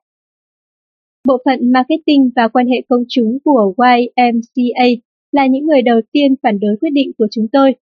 Điều đó không có gì lạ vì họ cho rằng chúng tôi là những kẻ điên khi cướp từ một cơ hội vàng được bắt tay cùng NBA để phát triển danh tiếng của tổ chức. Ngay lúc đó, chúng tôi đã mạnh dạn đưa ra một ý tưởng khác đó là đề nghị được cùng NBA thành lập một liên đoàn bóng rổ dành cho thiếu niên để mỗi em nhỏ đều có thể được ra sân trong ít nhất là nửa trận đấu. Điều đáng ngạc nhiên là NBA đã ngay lập tức đồng ý với đề xuất này của chúng tôi. Trong suốt một thập kỷ, Liên đoàn bóng rổ thiếu niên đã tạo điều kiện để trẻ em trên toàn nước Mỹ có cơ hội tiếp cận với bóng rổ trong một sân chơi lớn. Các bậc phụ huynh tình nguyện đảm nhận vai trò huấn luyện, và nơi đây Chúng tôi dạy cho bọn trẻ hiểu về tinh thần đồng đội hơn là việc đánh bại lẫn nhau. Chương trình giảng dạy sẽ chuyển dần từ lý thuyết đến thực hành. Giữa mùa bóng sẽ có một trận đấu mà tất cả các em đều được ra sân chơi đùa cùng cha mẹ chúng. Và sau đó, bọn trẻ lại tiếp tục được dự một buổi liên hoan thật trang trọng nhưng vô cùng vui nhộn khi mùa bóng kết thúc. Quan trọng nhất là việc các cầu thủ chuyên nghiệp ở giải NBA sẽ thường xuyên đến trợ giảng cho những buổi học của các em. Tiêu chí của chúng tôi là giúp bọn trẻ luôn giữ được niềm tin rằng tất cả chúng đều là người chiến thắng. Chương trình của chúng tôi đã thành công bước đầu khi mỗi năm có hàng ngàn trẻ em cùng gia đình đăng ký tham gia. Nhưng vào năm 1990, Liên đoàn bóng rổ thiếu niên đột ngột bị buộc phải chấm dứt hoạt động khi hội cầu thủ NBA có những kế hoạch khác cần ưu tiên phát triển hơn. Kể từ đó, cái tên YMCA gắn liền với sân chơi bóng rổ không còn được ai nhắc đến nữa. Việc tốt chúng tôi làm đã chìm vào quên lãng, nhưng tôi có thể quả quyết rằng đó không phải là một nỗ lực hoài công và vô nghĩa. Bằng chứng là rất nhiều trẻ em đã tìm đến tổ chức của chúng tôi để làm quen và trưởng thành cùng quả bóng, rồi sau đó ra đi với một niềm tin chiến thắng. Mỗi lần nghĩ đến những điều ý nghĩa mà chúng tôi đã mang đến cho bọn trẻ và gia đình chúng trong hơn 10 năm, tôi thật sự cảm thấy rất hạnh phúc. Tuy nó không thể kéo dài mãi mãi, nhưng dù sao đi nữa, chúng tôi vẫn thấy mãn nguyện vì đã mang lại niềm vui cho hàng ngàn trẻ nhỏ. Đó quả thật là điều rất đáng làm. Xã hội vẫn luôn tồn tại một thực tế rằng có những lúc bạn chỉ là kẻ lót đường cho người khác bước đi, nhưng cũng có khi là ngược lại. Đó là vòng tròn giữa cho và nhận trong cuộc đời mà chẳng ai biết được đâu là điểm khởi đầu. Điều quan trọng là thế giới này lại có thêm nhiều điều ý nghĩa, cuộc sống này lại có thêm biết bao điều tươi đẹp, và danh sách những điều tốt bạn làm lại được bổ sung thêm nhiều điều mới. Bên cạnh đó, cuộc sống có rất nhiều điều tưởng chừng rất đỗi nhỏ bé, nhưng lại chứa đựng một ý nghĩa vô cùng lớn lao. Có thể mang lại cho ai đó một nụ cười, một nguồn động viên to lớn. Robbie Am là một luật sư, một viên chức chính phủ và là một doanh nghiệp thành đạt khi làm chủ một ngân hàng lớn ở Honolulu. Một ngày nọ, ông quyết định cùng vài người bạn của mình lên kế hoạch hành động vì một xã hội dân chủ, tốt đẹp nhằm tăng cường sự quan tâm lẫn nhau giữa các thành viên. Cuối cùng, họ quyết định triển khai một chương trình có tên Sống theo phương châm Aloha. Aloha là tiếng thổ dân Hawaii. Đó là một từ có rất nhiều ý nghĩa. Nhưng ở đây, nó được nhắc đến với ý nghĩa là sự quan tâm, tình yêu thương và thái độ hành xử văn minh. Nội dung của chương trình khá đa dạng, xoay quanh quan điểm cho rằng hãy tích góp từng việc tốt nhỏ nhỏ để từng bước cải thiện chất lượng cuộc sống cho chính mình và cho cả những người xung quanh. Sau đây là một vài hoạt động điển hình của chương trình Sống theo phương châm Aloha. Hãy kính trọng người già và yêu mến trẻ nhỏ. Hãy làm cho những nơi in dấu chân bạn tốt đẹp hơn lúc ban đầu. Hãy giúp người khác mở rộng cánh cửa bạn mới bước qua. Hãy gieo trồng một thứ gì đó. Khi lái xe, đừng nên chen lấn và hãy cho người khác quá giang. Đừng từ chối cơ hội được tham gia vào một sự kiện tìm hiểu nền văn hóa của một quốc gia khác. Khi đi mua sắm ở siêu thị, hãy nhớ trả xe đẩy về chỗ cũ. Hãy hòa mình với thiên nhiên. Nhớ nhặt rác bỏ vào thùng. Hãy sống và chia sẻ cùng những người láng giềng. Luôn mỉm cười và mang niềm vui đến cho người khác. Robbie và những người bạn của ông cho rằng không nhất thiết phải là một chính trị gia, một doanh nhân thành đạt hay một bậc học rộng hiểu nhiều thì mới có thể góp phần làm cho cuộc sống này tốt đẹp hơn, mà bất kỳ ai cũng có thể thực hiện được điều đó. Nếu bạn làm được những việc như nở một nụ cười khi tình cờ gặp người quen trên đường phố, đỡ giúp một người nào đó khi họ đang mang vác nặng, sẵn sàng nhường ghế cho một cụ già trên xe buýt, có lẽ cũng không có ai để ý hay nhớ đến bạn, nhưng nếu không làm được thì bạn đã tự đánh mất giá trị của bản thân mình. Hãy làm việc tốt vì bản thân của chúng ta là như thế. Hãy làm việc tốt vì nó không những giúp cho người khác, mà còn giúp mang lại cho bạn cảm giác thật sự thoải mái và mãn nguyện. Hãy làm điều tốt vì chính những điều đó sẽ là ngọn đuốc thắp sáng con đường đi tìm ý nghĩa cuộc sống cũng như những giá trị của bản thân bạn.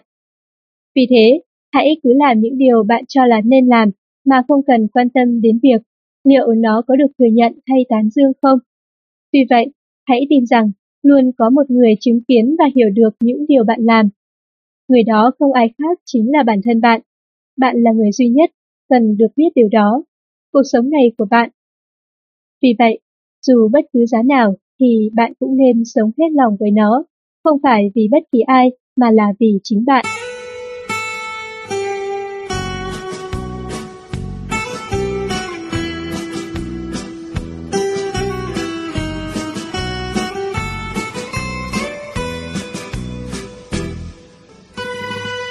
Tiếp theo, kho sách nói sẽ giới thiệu tới quý thính giả nghịch lý thứ năm thẳng thắn, trung thực, thường làm bạn tổn thương. Nhưng dù sao đi nữa, hãy sống thẳng thắn. Vào một năm của thập niên 60, tôi được cử đến làm việc tại một trường đại học ở vùng Trung Đông nước Mỹ, nơi tổ chức hội thảo mùa hè dành cho các cán bộ hội học sinh thuộc các trường phổ thông trung học. Tại đây, các em được chia thành nhiều nhóm nhỏ và tôi được giao đảm trách công việc cố vấn và giám sát một nhóm học sinh như vậy. Trong số các nhân viên tư vấn ở đó, tôi là người trẻ tuổi nhất, chỉ mới 18 tuổi và cũng là người duy nhất ở độ tuổi này được trường giao cho công việc như vậy. Có lẽ do tuổi tôi còn nhỏ, nên chủ tọa của cuộc hội thảo đã yêu cầu tôi phải có một buổi nói chuyện chính thức với toàn thể học sinh để tôi có thể tự giới thiệu mình với mọi người. Ngày tôi đứng trước hàng trăm học sinh, đọc to bài phát biểu của mình, càng đến gần, thì vị chủ tọa càng không yên lòng. Ông đã nhiều lần ghé qua chỗ tôi để gạn hỏi về nội dung bài phát biểu mà tôi sẽ trình bày. Tôi cũng thành thật trình bày một cách sơ bộ cho ông nghe. Nghe xong, ông lại càng thêm lo lắng. Sau một hồi vòng vo, ông cũng đi thẳng vào vấn đề. Ông nói tôi tuyệt đối không được kích động bọn trẻ. Ông không muốn tôi làm việc có tính chất chính trị và cách mạng như vậy. Cụ thể là tôi nhất định phải tránh không được nói điều gì động đến các vị tay to mặt lớn. Thậm chí, ông còn ám chỉ rằng những điều tôi đề cập trong bài phát biểu sẽ không tốt cho công việc lâu dài của tôi tại đây. Sau đó, ông đã gợi ý cho tôi một số điều nên trình bày. Ông ấy còn vỗ vai tôi và nói rằng ông tin ở tôi, thế nên tôi mới được chọn làm người phát biểu đầu tiên.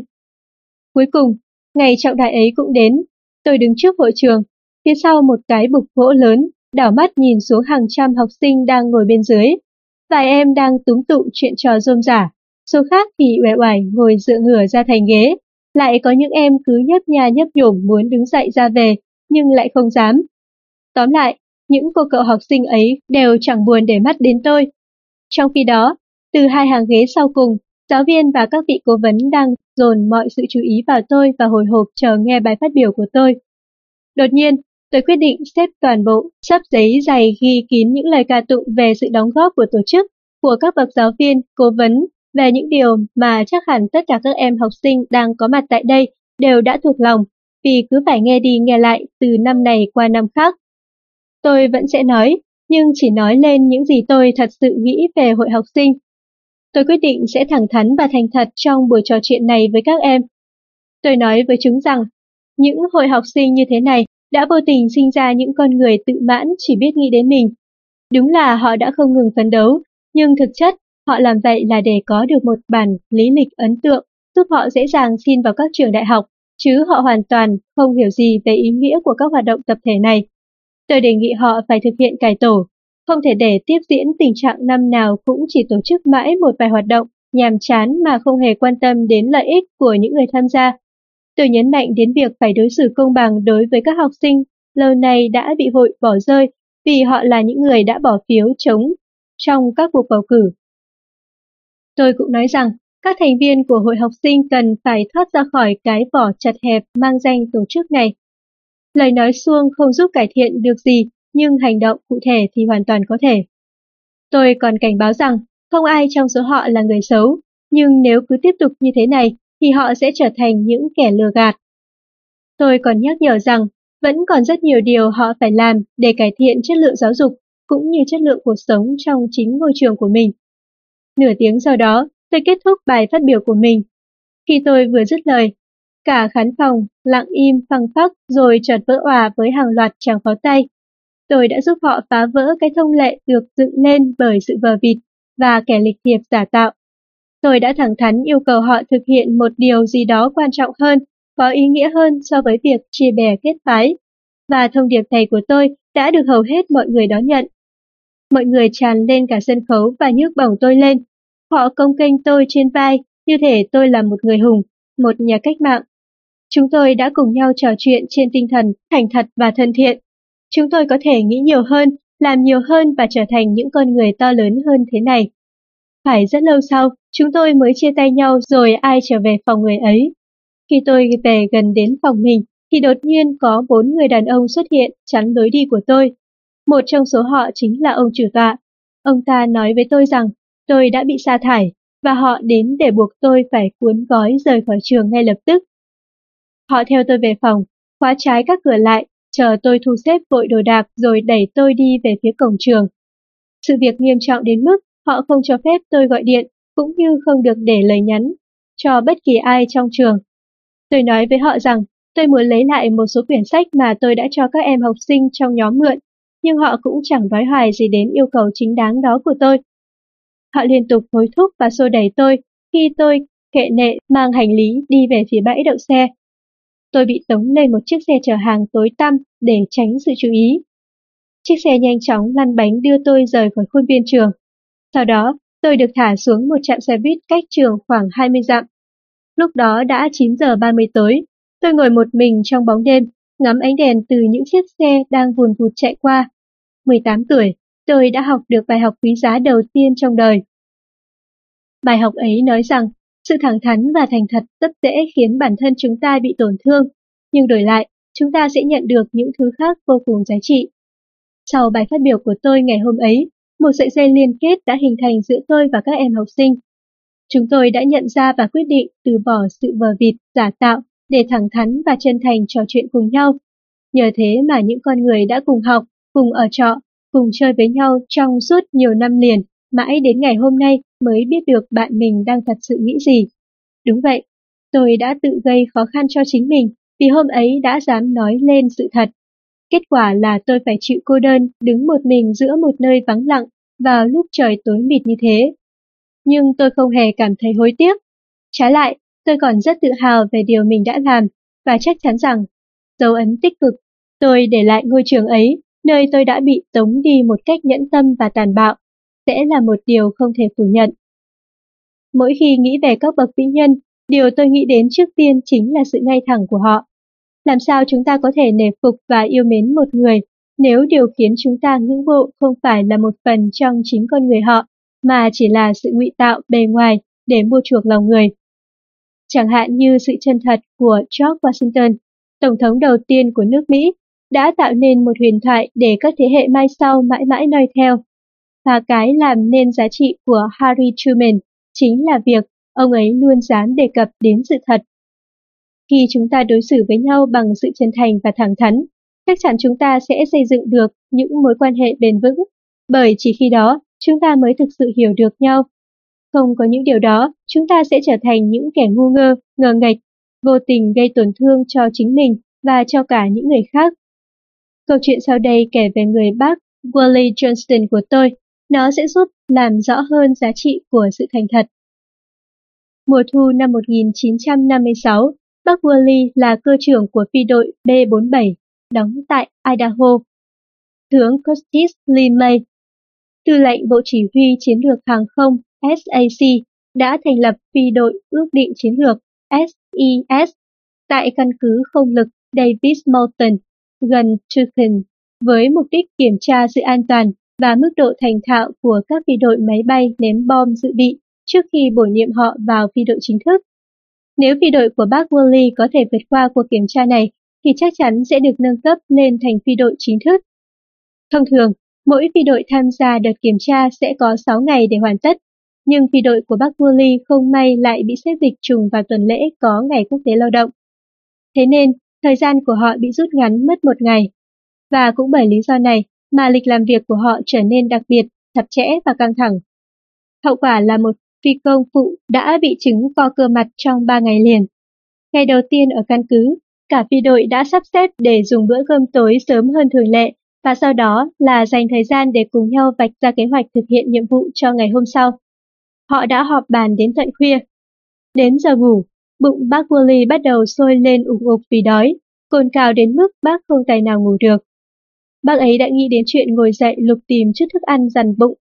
Nhưng lúc ấy đã quá khuya và tủ thức ăn lại không còn bất kỳ một thứ gì. Thế là bác đành phải quay về giường ngủ với cái bụng xẹp lép và thao thức cho đến tận 2 giờ sáng mới có thể chợp mắt. 4 giờ rưỡi sáng, tiếng chuông reng buộc tất cả mọi người phải thức dậy để dùng điểm tâm và làm các thủ tục cần thiết để chuẩn bị cho một chuyến bay như khởi động máy, nhận hồ sơ báo cáo thời tiết và lên lịch trình bay. Việc cất cánh phải diễn ra chính xác từng phút một. Đây cũng là một trong số các đề mục kiểm tra. các vị giám khảo đến hiện trường bay vào lúc cả phi đội đã hoàn tất quá trình khởi động máy. Lúc ấy, bác Wally lại lâm vào một tình thế hết sức khó khăn. Bác ấy biết rất rõ rằng quy định của lực lượng không quân yêu cầu tất cả các phi công phải thực hiện nghiêm túc chế độ nghỉ ngơi 8 tiếng trước khi cất cánh. Wally đã ở trong SAC 5 năm và bác ấy hoàn toàn ý thức được tầm quan trọng của các quy định như vậy. Nhưng bác ấy cũng chưa từng nghe thấy trường hợp nào mà một người lại từ chối bay chỉ vì vi phạm điều khoản về nghỉ ngơi này. Nhưng đêm hôm qua, bản thân bác Wally đã bị thiếu ngủ trầm trọng. Và bác ấy biết rằng tình trạng thể lực và tinh thần của mình lúc này là không đạt chuẩn để có thể hoàn thành nhiệm vụ một cách an toàn hay đạt mức tốt nhất được. Trong khi bay, sẽ có rất nhiều tình huống khẩn cấp ngoài dự kiến xảy ra, đòi hỏi sự tỉnh táo tuyệt đối của người cầm lái. Wally băn khoăn giữa hai quyết định, một là cứ làm theo điều mọi người trông đợi, đi một bước sẽ lại tính một bước, cố gắng hết mình để hoàn tất nhiệm vụ, còn không thì sẽ làm người đầu tiên trong lịch sử của SAC từ chối bay để rồi bị mang tiếng xấu và làm ảnh hưởng đến cơ hội trước mắt của đồng đội. Giữa sự nghiệp và sinh mạng không chỉ của riêng mình mà còn là của đồng đội, bác Woolley đã có một quyết định đúng đắn là báo cáo trung thực với các vị giám khảo. Tất nhiên họ đã ghi vào biên bản rằng bác Woolley không đáp ứng đủ điều kiện dự thi và được phép trở về nghỉ ngơi trong vài giờ. Nhưng sau đó phải đến trình diện để thực hiện một cuộc kiểm tra với một vị bác sĩ tâm thần của quân đội. Kết quả cho thấy bác ấy không hề có vấn đề gì về thần kinh, thế là người ta lại quay sang nghi ngờ bác ấy mắc chứng sợ bay. Họ nghi rằng việc tuân thủ theo quy định chỉ là cái cớ để che đậy khiếm khuyết đó của bác. May thay, một người đồng đội cũ đã đứng ra làm nhân chứng bảo vệ bác Willy. Cùng với hàng loạt các cuộc kiểm tra tỉ mỉ, cuối cùng bác Willy cũng chứng minh được sự trong sạch của mình. Ngày hôm sau, phi đội của bác Willy bay trở về nhà và nhiệm vụ của SES được hoãn đến vài tuần sau đó. Sau cùng, cả phi đội cũng vượt qua đợt sát hạch và được thăng cấp. Chính vì sự trung thực ngay thẳng mà nhân cách của bác Woolley đã bị người khác nhìn với con mắt nghi ngờ. Nhưng cũng chính hành động đó không chỉ giúp bác bảo vệ được danh dự của chính mình và mạng sống của cả đồng đội, mà còn khiến mọi người thêm tin yêu và kính trọng bác.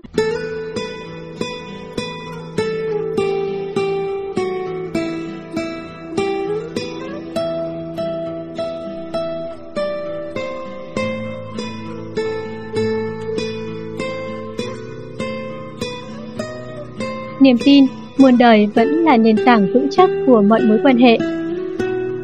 Và chắc chắn một điều rằng, bạn không thể xây dựng được niềm tin bằng cách che giấu những cảm xúc, những suy nghĩ, niềm hy vọng hay nỗi sợ hãi của mình. Bạn chỉ có thể vun đắp cho niềm tin ấy bằng sự sẻ chia, bằng cách sống chân thành và thẳng thắn. Dĩ nhiên, việc cư xử sao cho khéo léo cũng là điều hết sức cần thiết. Có những sự thật không phải lúc nào cũng có thể nói ra, và có cả những điều nếu bị tiết lộ thì không những chẳng có ý nghĩa gì mà còn làm hại đến người khác. Vì vậy, bạn cần phải thận trọng cân nhắc, đừng để sự thẳng thắn của mình chỉ là một hành động muốn chứng tỏ. Sự cẩn mật cũng là một trong những yếu tố quan trọng để thúc đẩy niềm tin, thể hiện sự tôn trọng lẫn nhau. Nhưng sự tế nhị, thận trọng và cẩn mật không thể là cái cớ để bạn thôi không làm người chân thành và thẳng thắn. Nếu đã nói, hãy chỉ nói sự thật. Đúng vậy, sự thẳng thắn còn đồng nghĩa với hành động tự phơi bày bản thân, tạo cơ hội cho người khác hiểu rõ về bạn, và vì thế mà họ cũng sẽ dễ dàng làm hại bạn. Khi bạn bước ra khỏi bức tường bảo vệ, tức là bạn đã để cho mọi người thấy rõ bạn là ai và bạn trông như thế nào. Sống trong một thế giới phức tạp và hỗn loạn như thế, để bảo vệ mình, người ta có xu hướng lựa chọn bước đi với một bộ giáp được lai nịt cẩn thận. Thế nhưng, Điểm bất tiện khi bạn khoác lên mình lớp bảo vệ này chính là cảm giác bị bó buộc. Lớp áo đó vững chãi nhưng lại chưa cứng và gò bó, chắc chắn sẽ hạn chế sự trưởng thành của bạn. Rồi nhất định sẽ có một ngày bạn cảm thấy ngột ngạt đến mức tưởng chừng không thể thở được nữa. Chính vì thế, bạn nên chút bỏ tất cả và mạnh dạn bước ra khỏi chiếc vỏ bọc để được là chính mình. Như chú ốc sen rụt rè và chậm chạp trườn ra khỏi chiếc vỏ, đã bảo bọc mình bấy lâu nay, bạn sẽ cùng lúc đối mặt với sự tàn nhẫn của thế giới và cả sự tự do được sống, được lớn lên.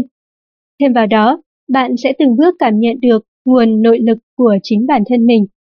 Hãy cố gắng sống thật chân thành và thẳng thắn, Điều này đòi hỏi bạn phải rất nỗ lực. Chắc hẳn bạn sẽ gặp phải không ít sự công kích, cũng như những ý đồ mưu hại mình, nhưng dù gì đi chăng nữa thì cũng hãy cứ dũng cảm bước đi. Nghịch lý thứ 6 Người có ý tưởng lớn lao có thể bị đánh gục bởi những kẻ suy tính thấp hèn, nhưng dù sao đi nữa, hãy luôn nghĩ lớn. Galilei, Columbus, Lincoln, Martin Luther King là một vài cái tên điển hình trong vô số những con người vĩ đại đã làm nên lịch sử của nhân loại, nhưng đồng thời cũng đã bị hạ gục, theo cả nghĩa đen lẫn nghĩa bóng, nhưng bởi những kẻ tầm thường. Thế giới cần lắm những con người vĩ đại với một nhân cách lớn, độ lượng, tận tụy, sống có nguyên tắc, những con người dám dấn thân theo đuổi những phương thức hoàn toàn mới, biết trân trọng và nắm bắt cơ hội. Những người có khả năng nhìn thế giới khác hẳn so với hiện trạng của nó. Thế giới cũng rất cần những cá nhân có khả năng đưa ra ý tưởng có tính đột phá, có thể tạo nên sự khác biệt để đưa nhân loại tiến thêm những bước mới. Nhưng chớ trêu thay, những con người với ước vọng mang lại một ngày mai tươi đẹp cho nhân loại lại trở thành mối đe dọa và nỗi khiếp sợ đối với những kẻ tầm thường. Những kẻ tầm thường ấy không hẳn là người xấu, cũng không hẳn là loại người cặn bã của xã hội, mà trái lại, họ có thể là những người có học thức, có địa vị, có một cuộc sống ấm no, thậm chí có người còn được tuyên dương là những công dân gương mẫu. Nhưng điểm hạn chế ở họ chính là một tầm nhìn hạn hẹp, hiền cận. Đối với họ, cuộc sống chỉ là những gì xuất hiện trước mắt và họ hoàn toàn hài lòng với một cuộc sống như vậy. Chính vì thế mà họ không hề muốn cuộc sống ấy bị thay đổi hay xáo trộn. Dưới cái nhìn của họ, sự thay đổi chẳng hứa hẹn điều gì tốt đẹp cả. Tất cả những gì họ nhìn thấy chỉ là bản thân, công việc và những mục tiêu mà họ đang cố theo đuổi. Họ chỉ bám vào sự việc dựa trên hiện tượng bên ngoài của nó mà không hề hiểu lý do vì đâu nó trở nên như vậy. Họ cũng không muốn đề cập đến việc làm thế nào để mọi thứ tiến triển tốt đẹp hơn, bởi theo họ thì được như hiện tại đã là quá đủ. Với cái nhìn của những người tầm thường thì những hoài bão lớn chỉ là những ảo mộng bất thường và những ai ước mơ theo đuổi chúng là những kẻ không có đủ lý trí và sự sáng suốt để nhận ra điều đó. Người tầm thường hay nhìn nhận và đánh giá sự việc dưới góc độ cá nhân. Họ luôn tin rằng những gì tốt cho mình thì cũng sẽ tốt cho gia đình và công việc của mình. Cuộc sống của một kẻ tầm thường luôn bị chi phối bởi những ý muốn nhất thời cũng như những nhu cầu và nỗi sợ cá nhân. Chính vì thế mà chúng ta có thể chắc chắn một điều rằng những con người tầm thường với những suy tính tầm thường sẽ không thể dẫn dắt chúng ta vươn lên một tầm cao mới của thành công cũng như một cuộc sống với chất lượng ngày càng được cải thiện. Đáng buồn là số lượng những kẻ tầm thường bao giờ cũng nhiều gấp hàng trăm lần so với những con người vĩ đại trên thế giới này. Họ hiện diện ở khắp mọi nơi, thuộc mọi tầng lớp xã hội, mọi ngành nghề, và họ có mặt trong cả những tổ chức chính phủ lẫn các tổ chức phi lợi nhuận. Dù ở đâu làm gì đi nữa, họ cũng đều cố hạ gục những vĩ nhân với những tư tưởng và ước mơ tầm cỡ chỉ để bảo vệ cho quyền lợi cá nhân của họ mà thôi. Điều chớ trêu là tất cả chúng ta, bao gồm cả những người tầm thường đó, cuối cùng đều được hưởng lợi từ những ý tưởng lớn lao. Chúng ta đều có lợi khi các khó khăn được giải quyết, sự bế tắc được khai thông, các sản phẩm mới ra đời và những phong cách sống mới được hình thành và phát triển. Tất nhiên, ý tưởng càng lớn thì nguy cơ thất bại càng cao, và thất bại ấy nhất định sẽ gây nên những hậu quả nghiêm trọng hơn bình thường rất nhiều. Có thể, chúng sẽ vỡ tung như những bọt bong bóng xà phòng trước khi kịp mang lại điều gì thật sự tốt đẹp cho cuộc sống.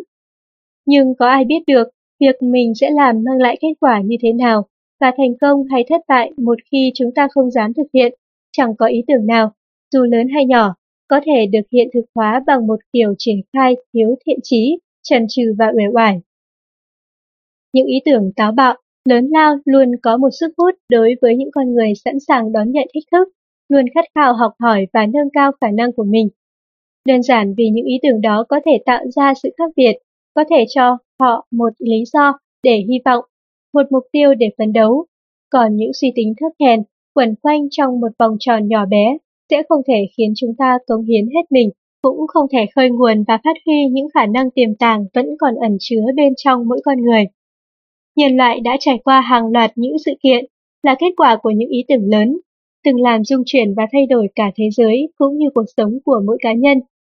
Chẳng hạn, những người lập nên nước Mỹ đã dám mơ về một nước Cộng hòa độc lập và dân chủ, và rồi từ đó họ đã xây dựng nên một đất nước mà ảnh hưởng của nó đã len lỏi đến mọi ngóc ngách của thế giới ngày nay.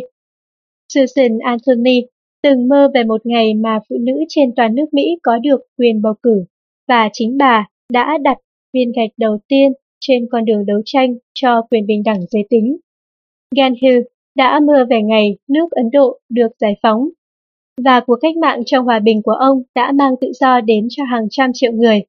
Ước mơ của Martin Luther King là đấu tranh vì quyền bình đẳng của nhân loại, đồng thời chống lại chủ nghĩa phân biệt chủng tộc.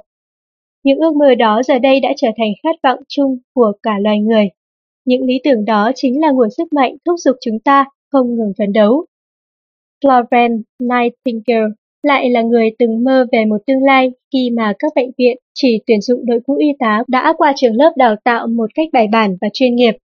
Chính bà đã phát triển nghề y tá hiện tại và nhờ đó cứu sống được hàng ngàn sinh mạng. Thomas Edison luôn ấp ủ những ý tưởng vĩ đại về những chiếc bóng đèn có thể phát sáng bằng điện và về chiếc máy quay đĩa, và cả hai phát minh này đều đã góp phần vào sự phát triển nền văn minh của loài người. Jonah Shark lại có niềm tin mãnh liệt vào cái ngày mà chính ông sẽ là người đặt dấu chấm hết cho cơn ác mộng bại liệt từng hủy hoại tương lai của hàng triệu đứa trẻ. Với lý tưởng và sức mạnh của một trái tim nhân hậu, ông đã biến ước mơ đó thành hiện thực bằng một đóng góp vĩ đại cho nền y học cũng như cho cuộc sống của nhân loại. Bào chế thành công loại vaccine phòng chống bệnh bại liệt. Aichi Shibusawa sinh trưởng tại Nhật vào những năm 40 thế kỷ thứ 19. Trong một gia đình có truyền thống làm nghề nông, từ tầng lớp bình dân, ông đã vươn lên để trở thành thành viên của Bộ Tài chính, để rồi sau đó quyết định rời bỏ tất cả để trở thành một doanh nhân. Nhìn vào hiện trạng nền kinh tế nước Nhật thời bấy giờ, ông biết nước mình còn thiếu những ngành nghề kinh doanh mới để có thể phát triển thêm những bước tiến dài và vững chắc. Nghĩ thế, ông bắt đầu lao vào làm việc để có thể đột phá Ông đã cống hiến gần trọn cuộc đời mình cho việc thành lập và phát triển hơn 600 công ty, công nghiệp trên toàn nước Nhật. Không dừng lại ở đó, ông còn đóng góp sức mình vào công cuộc phát triển các tài năng trẻ của nền kinh tế nước nhà, thành lập các chương trình đào tạo và góp tay vào việc xây dựng nên một trường đại học kinh tế rất nổi tiếng. Một trường hợp khác là Ray Kroc. Vì nhận thấy hình thức kinh doanh nhà hàng thức ăn nhanh như anh em nhà McDonald có thể trở thành mô hình kiểu mẫu trong tương lai, nên ông đã quyết định đầu tư để áp dụng mô hình ấy, nhằm tạo dựng một chuỗi các nhà hàng kinh doanh thức ăn nhanh với hàng ngàn đại lý trên toàn thế giới, để rồi sau đó, chuỗi nhà hàng này đã mang về cho ông nhiều tỷ đô la lợi nhuận. Trong khi đó, Debbie Field là một người mẹ trẻ không tiền, không kinh nghiệm làm việc nhưng lại ôm ấp một hoài bão lớn, đó là mở một cửa hàng chỉ chuyên bán các loại bánh quy. 20 năm sau, ước mơ ấy đã trở thành hiện thực khi cô là chủ nhân của hơn 700 cửa hàng như thế, nằm rải rác trên toàn nước Mỹ và ở 11 quốc gia khác. Frederick Smith lại hướng tầm nhìn của mình đến lĩnh vực chuyển phát nhanh. Kết quả là tập đoàn quốc tế FedEx ra đời. Với tài sản lên đến nhiều tỷ đô la, được trang bị hơn 600 máy bay, 61.000 phương tiện chuyên chở đường bộ và đội ngũ, 190.000 nhân viên có khả năng vận chuyển trung bình mỗi ngày 3 triệu bưu kiện đến khắp nơi trên thế giới. Năm 1844, George William chỉ là một thanh niên làm công việc bán hàng trong một cửa hàng vải ở London. Cuộc sống lúc ấy vốn không dư dật gì, nhưng ông vẫn không thể ngoảnh mặt làm ngơ khi chứng kiến các lao động nhập cư phải làm việc và sinh hoạt trong môi trường khắc nghiệt. Mỗi ngày, họ phải làm việc cẩn lực trong nhiều giờ liền, tối đến chỉ ngả lưng trong những góc tối chật hẹp ngay tại xưởng làm việc. William cảm thấy cuộc sống như thế quả là tăm tối và không lối thoát. Được sự hỗ trợ của một nhóm bạn cùng chỗ làm, ông đã thành lập và phát triển hội, những người theo đạo tin lành, gồm các thanh niên sẵn sàng giúp đỡ lẫn nhau với mục tiêu góp phần cải thiện điều kiện vật chất cũng như tinh thần cho mọi người. Ý tưởng ấy của ông cứ lớn mạnh dần, và một thế kỷ rưỡi sau, nó đã giúp ích và mang lại niềm tin, niềm hy vọng cho hơn 30 triệu người với hàng trăm chương trình từ thiện được tổ chức ở 130 quốc gia khác nhau. Tổ chức đó ngày nay được biết đến rộng rãi với tên gọi tắt là YMCA. Cũng với một tấm lòng như thế, vào năm 1976, hai anh em nhà Fuller là Millard và Lida đã bỏ hẳn công việc đang rất ổn định của mình để dành thời gian theo đuổi ý tưởng mà họ gọi là ngôi nhà cho nhân loại. Họ làm tất cả với mong muốn giúp đỡ những người vô gia cư có được một mái nhà che nắng che mưa. Trong vòng không đầy 25 năm, chương trình Ngôi nhà cho nhân loại đã xây được 85.000 căn nhà trên toàn thế giới, giúp cho hơn 425.000 người có cơ hội được sở hữu những căn nhà an toàn, tương đối tiện nghi và quan trọng nhất là phù hợp với thu nhập của họ. Một ví dụ khác là trường hợp tiến sĩ Varman. Sau một thời gian sống ở Hawaii, ông cùng 6 vị bác sĩ khác quyết định quay về quê nhà là Philippines với hy vọng ứng dụng chuyên môn của mình để giúp đỡ đồng bào có hoàn cảnh khó khăn.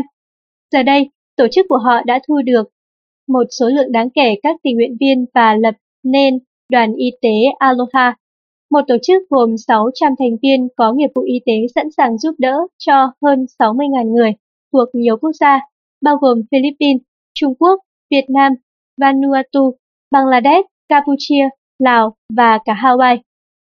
Tất cả những ý tưởng đó đã tạo nên một sự khác biệt, giúp nâng cao chất lượng cuộc sống cho hàng trăm triệu người trên toàn thế giới.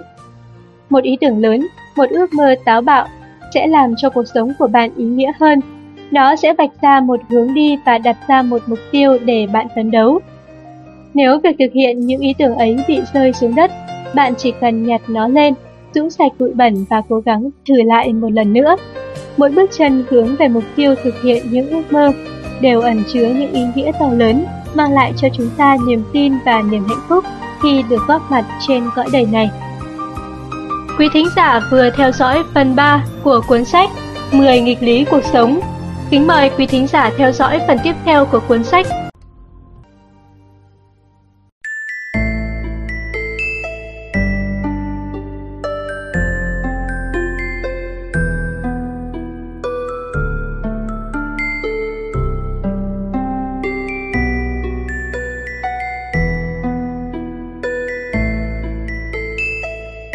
mừng quý thính giả đến với phần 4 của cuốn sách 10 nghịch lý cuộc sống. Nghịch lý thứ 7 Người ta thường tỏ ra cảm thông với những người yếu thế nhưng lại đi theo kẻ mạnh. Nhưng dù sao đi nữa, hãy tranh đấu cho những người yếu thế.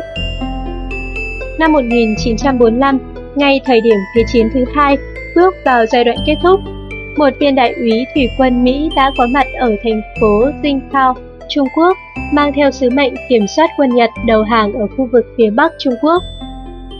Ông thuê phòng tại một khách sạn nhỏ để ở tạm, vì không có nhiều người Mỹ sống ở vùng này nên trong những ngày đầu, ông phải nhờ đến sự trợ giúp của những người dân địa phương, đặc biệt là một vị tướng người Hoa, lãnh đạo của quân phiến loạn bên ngoài thành phố đó. Công việc trước mắt của viên đại úy là tuyển các công nhân ở bến tàu để giữ hàng hóa và bảo vệ lính thủy khi các chuyến tàu cập bến.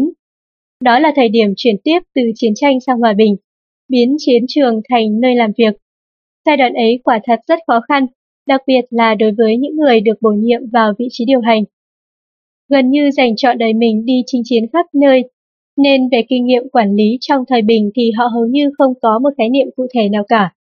Trong số đó, có một trung sĩ thủy quân trẻ tuổi được cử đến làm nhiệm vụ chỉ huy việc canh gác tại trại lính ở Singtown Kiểm soát và bảo vệ tài sản của binh lính cũng là một phần công việc của cậu ta. Với nhiệm vụ đó, cậu đã đăng ký mua 35 cái áo ghi lê bằng vải alpaca, một loại vải len dày làm từ lông lạc đà, để phát cho binh lính thuộc quyền, nhằm chuẩn bị đối phó với mùa đông khắc nghiệt đang đến gần. Nhưng cuối cùng, khi những bông tuyết trắng xóa đầu tiên xuất hiện, chẳng hiểu vì lý do gì mà trong kho chỉ còn có hai chiếc áo. Trời ngày càng lạnh trong khi khu nhà ở dành cho binh lính lại không được lắp đặt hệ thống lò sưởi. Sự lúng túng trong cách quản lý của chàng trung sĩ trẻ tuổi nọ đã khiến 33 binh lính phải gồng mình hứng chịu cái rét cắt da khi mùa đông về. Ngay cả cậu cũng là nạn nhân của chính mình khi phải ra hầu tòa vì tội làm thất thoát tài sản quân đội. Trước tình hình đó, vị đại úy nọ đã đồng ý đứng ra biện hộ cho viên trung sĩ trong phiên tòa. Ông bắt đầu tiến hành điều tra để thu thập chứng cứ ông cũng dự định sẽ yêu cầu tất cả những người có liên quan ra tòa làm chứng. Trong số đó có cả những vị chỉ huy. Bất cứ ai trong số họ nếu chấp nhận lời đề nghị, đều biết chắc rằng lý lịch quân sự của mình ít nhiều sẽ bị ảnh hưởng. Họ sẽ bị điều tra để đảm bảo tư cách làm chứng và tất cả sẽ được tổng hợp thành báo cáo gửi lên Bộ Chỉ huy Quân đoàn lính thủy đánh bộ tại thủ đô Washington. Nhưng một khi viên đại úy đã có lời đệ trình lên trước tòa thì họ sẽ rất khó từ chối. Đó là khoảng thời gian rất nhạy cảm. Viên đại úy đã nhận được rất nhiều cuộc điện thoại, phần lớn từ các sĩ quan cao cấp. Họ khiển trách ông đã vì một trung sĩ quèn mà kéo họ vào vụ rắc rối này và yêu cầu ông hãy cân nhắc lại quyết định của mình bởi chính tương lai của ông cũng sẽ bị ảnh hưởng. Đúng vậy, tương lai của ông chắc chắn sẽ bị ảnh hưởng. Lý lịch sẽ bị giả soát, cơ hội thăng tiến sẽ không còn vì đã làm phiền lòng các quan chức cấp cao. Nhưng ông không hề nhụt chí mà vẫn khẳng định rằng ông sẽ phải mời họ ra trước tòa để làm rõ vụ việc. Áp lực lên vị đại úy này ngày càng tăng. Một hôm, ông được yêu cầu đến gặp trợ lý tư lệnh của sư đoàn. Vị này đề cập đến vụ xét xử sắp tới và bày tỏ những lo lắng về hành động của ông, kèm theo là những lời nhắc nhở, hay chính xác hơn là lời cảnh cáo đối với sự nghiệp của ông. Vị trợ lý cũng lưu ý rằng cấp trên của ông ta, tức tư lệnh của sư đoàn, cũng đang để mắt đến vụ việc này. Sau cuộc gặp mặt đó, tiểu đoàn trưởng cũng ghé thăm viên đại úy để khuyên ông nên bớt gay gắt một chút. Trước những cảnh báo nhằm gây sức ép đó, viên đại úy vẫn giữ một thái độ ôn hòa và lắng nghe hết sức lịch sự. Nhưng giữa sự nghiệp và công lý, ông đã lựa chọn điều mà bản thân ông tin là đúng. Ông tin viên trung sĩ kia vô tội và sẽ là bất công nếu để anh ta gánh toàn bộ trách nhiệm. Ngay ngày hôm sau, ông đã đưa ra câu trả lời dứt khoát của mình, khẳng khái đứng ra bảo vệ kẻ yếu, bảo vệ công lý.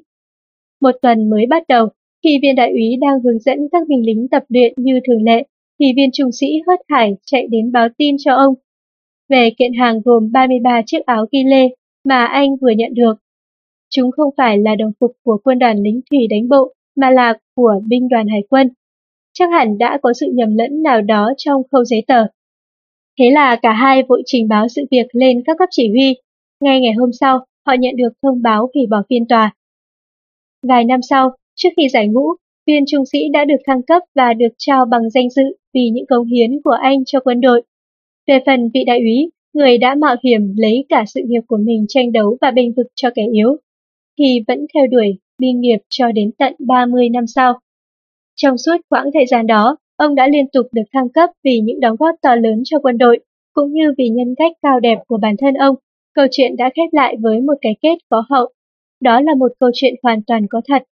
Sở dĩ tôi có thể tường tận như vậy là vì tôi biết rất rõ vị đại úy năm xưa. Ông chính là cha tôi. Theo định nghĩa, thì người yếu thế là người luôn phải chịu thiệt thòi hoặc bị dồn vào thế bất lợi. Họ không có quyền lực, không có sức mạnh của vật chất, không danh tiếng hoặc thậm chí là không khỏe mạnh như một người bình thường. Hàng triệu người trên thế giới đang phải gánh chịu những số phận như vậy. Họ bị dày vò bởi cái nghèo, sự kỳ thị sắc tộc, những dị tật bẩm sinh. Họ không có điều kiện để nhận được một nền giáo dục căn bản, cũng như không được chăm sóc sức khỏe hợp lý. Đó chắc chắn không phải là lựa chọn của họ hay của bất kỳ ai, nhưng đó lại là một thực tế không thể tránh khỏi, và những người gánh chịu nó luôn phải chịu thiệt thòi. Việc giúp họ tranh đấu vì chút quyền lợi nhỏ nhoi tuy không dễ dàng, nhưng đó là điều mà chúng ta có thể làm, và nó hoàn toàn xứng đáng. Câu chuyện sau đây kể về cô Sharon Boyer và kho sách nói.com.vn muốn chia sẻ cùng các bạn. Vào một buổi sáng mùa đông giá rét ở Nebraska, tuyết rơi dày, tuy không đến mức buộc các trường học phải tạm đóng cửa, nhưng cũng đủ để biến đoạn đường từ nhà tôi đến Omaha trở thành quãng đường khổ ải. Việc ngày ngày phải lái xe đi suốt 40 phút để đến sở làm là một trong những lý do khiến tôi thường xuyên nghĩ đến việc tìm một công việc khác thuận lợi hơn.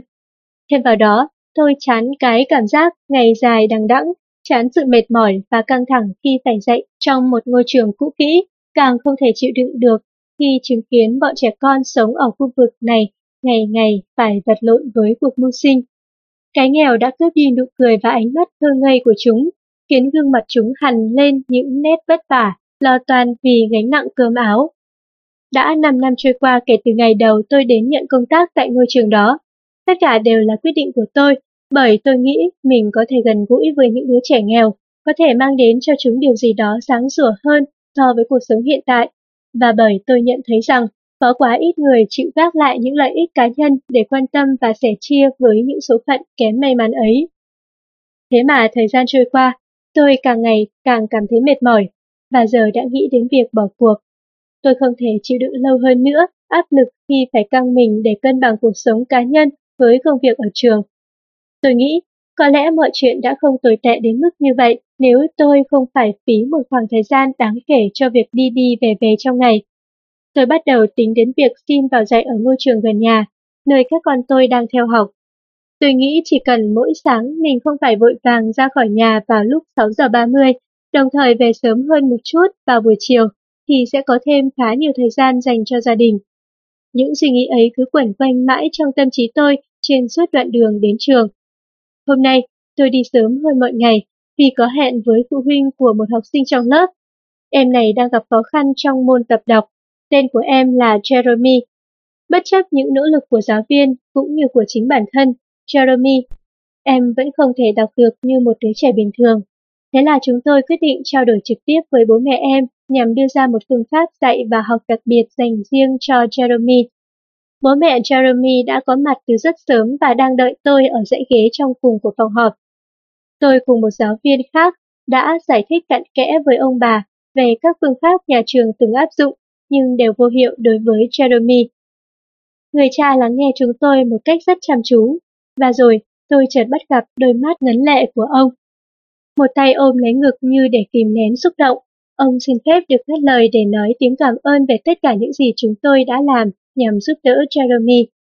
Ông kể rằng, thuở bé, ông không được may mắn như cậu con trai Jeremy bây giờ là có được những người thầy tận tâm như chúng tôi. Ngày đó, mãi đến năm 16 tuổi, ông mới biết đọc. Ông còn tự trách mình đã lây căn bệnh kỳ cục ấy cho con trai. Sống cùng người mẹ mắc chứng nghiện rượu, bị các giáo viên bỏ mặc, chẳng chút quan tâm. Cùng nỗi mặc cảm về dị tật của bản thân, ông đã kết thúc thời niên thiếu của mình trong vỏ ốc của sự cô độc và bế tắc. Tuy hiện tại, cuộc đời ông đã khác trước, nhưng ông luôn bị nỗi ám ảnh dày vò khi nghĩ rằng một ngày nào đó Jeremy lại dẫm vào vết xe đổ của bố nó. Ông luôn cảm thấy có lỗi khi không thể giúp được gì cho con trai. Nhưng ông cũng phần nào cảm thấy ấm lòng hơn khi chúng tôi luôn quan tâm và giúp đỡ cậu bé. Ông hứa sẽ tập đọc với Jeremy mỗi ngày. Khi phụ huynh của cậu bé ra về, tôi vẫn lặng yên ngồi đó nghĩ về những lời bộc bạch đầy trăn trở của người cha khắc khổ. Lúc trước, một người bạn đã từng đọc cho tôi nghe 10 nghịch lý cuộc sống.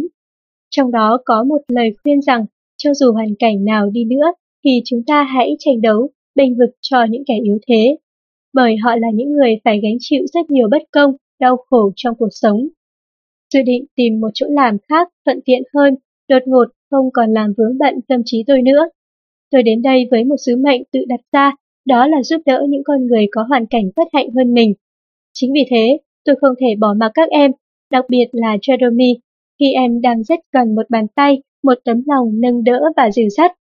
Tuy đang gánh chịu những áp lực bởi công việc cũng như bởi cuộc sống riêng tư, nhưng không vì thế mà tôi cho phép mình sống thiếu trách nhiệm. Tôi quyết định sẽ tiếp tục ở lại để dạy dỗ, dìu dắt những đứa trẻ thiếu may mắn ấy, cho dù có bất kỳ điều gì xảy ra đi nữa. Saren tin rằng, một nền tảng giáo dục vững chắc và một tình yêu thương chân thành chính là hành trang cho ngày mai tươi sáng của các em. Những điều đó có thể giúp các em vượt qua những cạm bẫy của cuộc đời, giúp các em thoát khỏi những cái nhìn không mấy thiện cảm của xã hội để vươn lên, để thay đổi số phận của chính mình. Người yếu hay kẻ mạnh, tất cả chúng ta đều bình đẳng như nhau. Sharon nói, vì thế tôi thấy mình thật may mắn khi được mở rộng vòng tay đón những ai đang cần sự giúp đỡ. Lẽ thường, chúng ta vẫn có khuynh hướng cảm thông cùng những người cô thế, Chúng ta thường tỏ ra bất bình trước những bất công khó khăn mà họ phải đối mặt. Chúng ta thích những câu chuyện với một kết thúc có hậu khi mà người yếu thế có thể vượt qua mọi trở ngại, thử thách để giành được thắng lợi cuối cùng. Và chúng ta vẫn luôn mong hạnh phúc sẽ đến với họ. Nhưng không mấy ai trong chúng ta dám mạo hiểm, hy sinh bản thân mình vì người khác. Chớ trêu hơn, khi lên tiếng bảo vệ người cô thế, thì chúng ta cũng đã tự biến mình thành kẻ đáng thương thứ hai đặt cược cả tương lai, sự nghiệp và danh dự của mình. Vì vậy, trong rất nhiều trường hợp, trái tim của chúng ta vẫn hướng về họ, nhưng lý trí lại lựa chọn một con đường khác. Chúng ta thuận theo số đông, muốn tránh xa điều tiếng và cứ thế mà sống trong vô cảm. Tất nhiên, chẳng phải ai yếu thế cũng đều vô tội. Chẳng phải việc gì của họ cũng thật sự đáng quan tâm. Thời gian cùng sự sáng suốt sẽ giúp bạn nhận ra ai trong số họ là thật sự xứng đáng với sự quan tâm và giúp đỡ của bạn. Trong những tình huống như thế, hãy cứ tin vào sự mách bảo của con tim và nhận định của chính mình. Điều tốt không chỉ có ý nghĩa với người khác mà còn ý nghĩa với chính bản thân chúng ta, bởi nó sẽ tạo nên ý nghĩa đích thực của cuộc sống. Hãy mở rộng con tim đồng cảm với những người phải chịu thiệt thòi và đừng quên vì họ mà tranh đấu.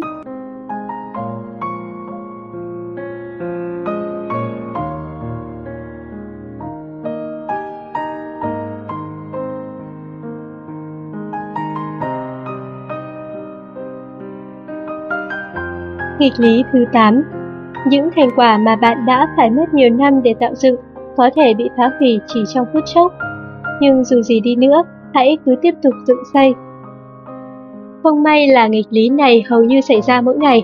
Chúng ta vẫn thường chứng kiến những cảnh tượng luôn là nỗi ám ảnh của mọi người, như cháy nhà, bị phá sản, sản nghiệp tiêu tan, sự tan tành của lũ lụt hạn hán. Tất cả đều đột ngột ập đến, chút xuống chúng ta mọi tai ương thảm họa chỉ trong tích tắc, chúng có thể hủy hoại toàn bộ những gì mà chúng ta đã phải mất nhiều năm gây dựng. Bản thân tôi rất khâm phục sự quả cảm cũng như sức mạnh tinh thần của những người có thể đứng lên sau những mất mát như vậy. Bởi nỗi đau, sự thất vọng ấy đã vượt ngưỡng chịu đựng của con người. Không ít người từng là nạn nhân của thực tế phũ phàng này. Xét cho cùng, thì những gì bạn phải mất bao công sức để dựng xây cũng không thể tồn tại mãi. Một lúc nào đấy, có thể chỉ sau một đêm, chúng sẽ rời xa bạn. Nhưng dù thế nào đi nữa, chúng cũng chính là thành tựu của bạn, và chúng hoàn toàn xứng đáng để bạn hết lòng. Một trong những ký ức đẹp của vợ tôi là một buổi chiều mát mẻ khi cô ấy cùng con gái chơi đùa trên bãi biển. Hai mẹ con ngồi say mê trên những bãi cát vàng óng mịn.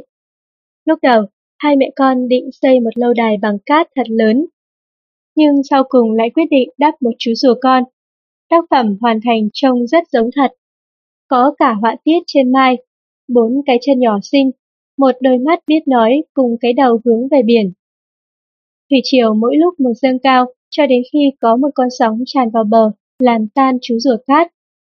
Con gái tôi với ánh mắt trong veo nhìn chú rùa hòa vào sóng biển. Đôi tay nhỏ xíu của bé vẫy vẫy như thể tạm biệt người bạn nhỏ của mình. Tạm biệt rùa nhé. Nói rồi, bé ngước nhìn mẹ và nói như reo. Mẹ ơi, bạn rùa quay trở về biển rồi kìa mẹ. Trò chơi đắp cát tưởng chừng đơn giản nhưng lại chứa đựng một triết lý rất sâu sắc. Dù bạn đắp lên bất cứ thứ gì trên cát, sóng biển cũng sẽ tràn vào và cuốn trôi tất cả. Nhưng cảm giác mãn nguyện vì đã sáng tạo thành công một điều gì đó vẫn sẽ tiếp tục được lưu giữ mãi mãi, và đó mới thật sự là điều quan trọng. Một điều may mắn là những thành quả mà chúng ta vất vả tạo dựng tuy có thể sụp đổ, nhưng thời gian tồn tại của chúng sẽ không ngắn ngủi như những lâu đài cát. Michael Angelo sống ở thời đại cách đây 500 năm về trước, nhưng mãi đến tận bây giờ, các tác phẩm nghệ thuật của ông vẫn tiếp tục truyền cảm hứng và vun đắp cho tâm hồn chúng ta. Những thánh đường lớn ở châu Âu được xây dựng cách đây 800 năm, những ngôi đền Nhật Bản có tuổi thọ hơn 1.200 năm và các kim tự tháp Ai Cập đã tồn tại hơn 3.000 năm vẫn luôn thu hút nhân loại bởi những tinh hoa có giá trị muôn đời của chúng. Vẫn còn đó những văn kiện cổ, những đoạn mã, những tập tài liệu viết tay hàng ngàn năm tuổi, là minh chứng về thời gian cho thời đại huy hoàng đã qua. Trong số đó có loại mã Hammurabi là loại mã cổ nhất ra đời ở Babylon vào khoảng năm 1750 trước công nguyên, vẫn còn được bảo tồn nguyên vẹn cho đến ngày nay. Đó chẳng phải là minh chứng hùng hồn về những thành tựu vĩ đại mà loài người chúng ta sáng tạo nên đó sao? Tuy vậy, vẫn có những thành quả chỉ kéo dài trong phút chốc. Les Miyamoto có lần kể cho tôi nghe câu chuyện về cha ông, Sadao, người từng làm việc ở một đồn điền trồng dứa trên đảo Lanai, một hòn đảo ở Thái Bình Dương thuộc quần đảo Hawaii nước Mỹ. Mọi người đều gọi ông là Franchot vì ông vẫn thường thức đến lúc tờ mờ sáng để đọc tiểu thuyết của John Gray. John Gray là nhà văn người Mỹ, chuyên viết các tiểu thuyết thám hiểm phiêu lưu. Sau đó, ông chỉ cần chợp mắt một chút là có thể đến ngay đồn điền để tiếp tục làm việc. Ông đến đấy để giám sát và hướng dẫn cho các công nhân trẻ chưa thạo nghề. Nhưng ước mơ trở thành một kỹ sư xây nên những tòa nhà chọc trời, những công trình vĩ đại trên khắp thế giới cứ luôn bừng cháy trong ông.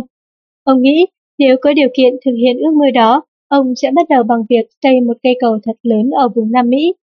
Ngày cha ông đột ngột qua đời, ông chỉ mới 12 tuổi.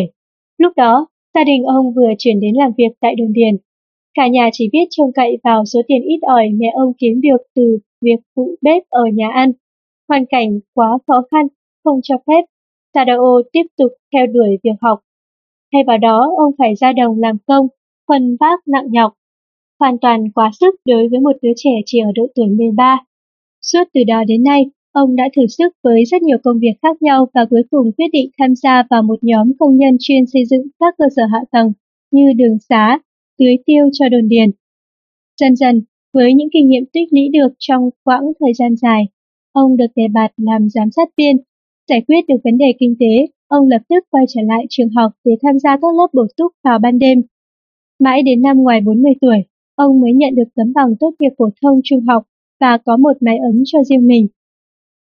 Suốt nhiều năm liền, Sadao và cộng sự đã cùng nhau nghiên cứu và phát thảo sơ đồ các cánh đồng sao cho có thể cơ khí hóa nông nghiệp ở mức gọn nhất mà vẫn đảm bảo được tính hiệu quả. Đối với họ, những cánh đồng là một thực thể sống động đầy bí ẩn, vì vậy họ muốn giữ lại vẻ nguyên sơ của chúng. Qua một thời gian, sau khi ứng dụng những thiết kế ấy vào thực tế, Ông cùng các đồng sự đã đẩy tốc độ cơ khí hóa trên các đồn điền ngày một tăng nhanh. Người ta đã bắt đầu dùng máy cày để thay thế cho sức kéo của la. Ngoại trừ công đoạn gieo hạt vẫn phải thực hiện bằng tay, các công đoạn còn lại đều được sự trợ giúp đắc lực của các thiết bị máy móc. Vận may lại tiếp tục mỉm cười cùng ông khi người chủ đồn điền quyết định cử ông sang làm việc dài hạn ở Honduras và Thái Lan để hướng dẫn các công nhân sở tại các kỹ thuật mới của việc trồng dứa. Vậy là sau 40 năm đọc tiểu thuyết của John Gray và mơ về những miền đất lạ, ước nguyện của Sadao này đã thành hiện thực. Vừa làm vừa học vừa cống hiến, tuy chỉ mới thực hiện được một phần ước mơ cháy bỏng ngày nào, nhưng những gì ông đã làm được cho những đất nước có nền công nghiệp lạc hậu thời bấy giờ như Honduras và Thái Lan hoàn toàn cho phép ông có quyền tự hào và mãn nguyện về cuộc đời mình. Tính đến thời điểm nghỉ hưu, ông đã cống hiến sức mình cho công việc trong suốt 49 năm và 6 tháng. Nhưng cuối cùng, vào đầu những năm 90, đồn điền nơi ông từng làm việc đã ngừng hoạt động do những điều kiện khách quan lẫn chủ quan. Cánh đồng nơi ông và cộng sự đã đổ biết bao công sức, nay trở thành một bãi đất hoang đầy cỏ dại. Khung cảnh tuyệt đẹp với biết bao con người đã hăng say làm việc, giờ chỉ còn là những lối đi um tùm, cỏ rác những gì mà ông đã dành gần trọn đời mình để xây dựng nay đã hoàn toàn biến mất và cũng chẳng có sử sách nào lưu lại tên ông. Sadao rất đau lòng khi đứng trước quang cảnh điêu tàn, đồn điền đóng cửa, đồng ruộng bị bỏ hoang, phảng phất trong gió là mùi khen khét của tàn cho và nắng cháy. Nhưng hơn ai hết, ông hiểu rằng mất mát đó không thể xóa được cảm giác mãn nguyện, hạnh phúc mà ông đã có được trong cuộc sống. Chính ông đã tạo ra những cánh đồng, những con đường và những con đập ngăn nước. Ông đã góp phần mang lại cuộc sống ấm no sung túc của không ít con người nơi đây. Thành quả ấy càng ý nghĩa hơn khi ông phải vượt qua rất nhiều thử thách của cuộc đời mới đạt được. Mất cha từ năm 12 tuổi, 13 tuổi vào đời, học tập, phấn đấu và không ngừng cống hiến, không chỉ cho bản thân mà còn vì lợi ích của xã hội. Ông hoàn toàn có thể than khóc và tiếc thương cho những ngày tháng tươi đẹp đã trôi qua trên những cánh đồng bội thu thuở trước. Nhưng ông không làm như vậy. Mỗi khi nhìn lại, ông đều cho rằng mình đã vô cùng may mắn khi được sống một cuộc đời như vậy. Cha tôi đã sống một cuộc đời đúng như 10 nghịch lý cuộc sống. Les nói, ông không đặt tên cho những gì mình đã làm, nhưng ông đã làm đúng theo những nghịch lý cuộc sống đó. Những gì bạn cất công gây dựng nên trong suốt cuộc đời mình, sự nghiệp, các mối quan hệ, những thành quả đều có thể bị sụp đổ hay bị phá hủy vào một thời điểm nào đó có thể chỉ sau một đêm, cũng có thể tồn tại trong một thời gian dài rồi bỗng chốc biến mất. Đó là quy luật tất yếu trong một thế giới không ngừng đổi thay. Những tòa nhà cũ bị kéo sập, nhường chỗ cho các cao ốc mới mọc lên. Những phát kiến mới theo thời gian sẽ bị những phát kiến mới hơn thay thế. Ý tưởng tiếp nối ý tưởng để kịp bắt kịp với cuộc sống. Đôi khi, di sản chúng ta để lại chỉ là một niềm tin, một ký ức, một kinh nghiệm. Nhưng chúng hoàn toàn xứng đáng với công sức mà chúng ta đã bỏ ra. Cho dù có bất kỳ chuyện gì xảy ra, thì điều quan trọng là niềm vui trong quá trình xây dựng. Tất cả những điều đó sẽ mãi mãi thuộc về chúng ta.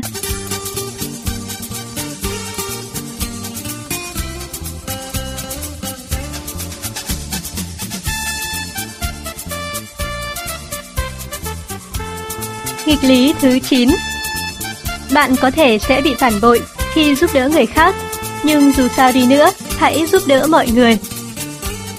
Khi còn là sinh viên, tôi làm tài xế bán thời gian cho một cụ ông. Ông cụ từng là người rất thành đạt, có danh tiếng và là người đã góp phần quan trọng vào sự phát triển của một ngành công nghiệp mũi nhọn cho đất nước. Sức khỏe ông rất yếu, đôi chân run rẩy của ông phải luôn cần sự trợ giúp của tôi hoặc của chiếc gậy sắt rắn chắc. Không chỉ như vậy, chứng bệnh về thực quản khiến một việc đơn giản như nhai và nuốt thức ăn cũng trở nên vô cùng khó nhọc đối với ông. Ngay cả việc vệ sinh cá nhân, ông cũng không thể tự làm một mình. Vì vậy, trông ông lúc nào cũng có vẻ lôi thôi và nhếch nhác. Phải thừa nhận rằng, tôi đã rất khó chịu vì mùi hôi bốc ra từ người ông. Tuy vậy, ẩn đằng sau cơ thể già nua đầy nếp nhăn đó là sự thông thái, điềm tĩnh và minh mẫn của một người trải đời. Công việc hàng ngày của tôi là lái xe đưa ông cụ đến công viên, đi ăn tối hoặc đưa ông đến bất cứ nơi nào ông yêu cầu. Thời đó, người ta chưa làm phần vỉa hè dành cho những người khuyết tật như bây giờ. Vì vậy, tôi phải đóng vai một cây nạng giúp ông ra vào xe, dìu ông đi từng bước một. Trong bữa ăn, tôi luôn chuẩn bị sẵn một chiếc khăn để giúp ông lau sạch mặt mũi, chân tay mỗi lúc ông bị nôn. Sau một thời gian dài gắn bó, hai ông cháu đã trở nên thân thiết với nhau hơn. Tôi xem ông cụ như một người bạn lớn của mình. Tôi nể phục và rất thích được nghe ông kể về cuộc đời hiển vinh của ông ngày trước. Dù vậy, tôi cũng không thể quen với tính cáu gắt và những cơn nóng giận thất thường của ông.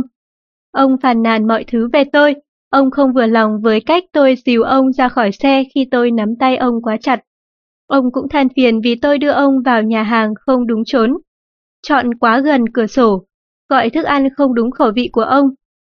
Thời gian cứ thế trôi qua, và tôi vẫn thắc mắc tại sao ông không đuổi việc tôi nếu cảm thấy khó chịu về tôi như thế. Có lúc bực quá, Tôi đã muốn hét thật to với ông rằng ông là người vô ơn. Nhưng sau cùng, tôi vẫn lựa chọn sự im lặng. Một ngày nọ, trong lúc ngồi đợi đến giờ đưa ông đi ăn tối, tôi đã thử đặt mình vào hoàn cảnh của ông. Tôi cố tưởng tượng ra cái cảm giác khi tay chân còn đủ cả nhưng vẫn không thể tự mình chăm sóc bản thân là như thế nào. Rồi tôi chợt nhận ra rằng ông có những biểu hiện thất thường như vậy không phải vì ông giận tôi mà là ông giận chính bản thân mình.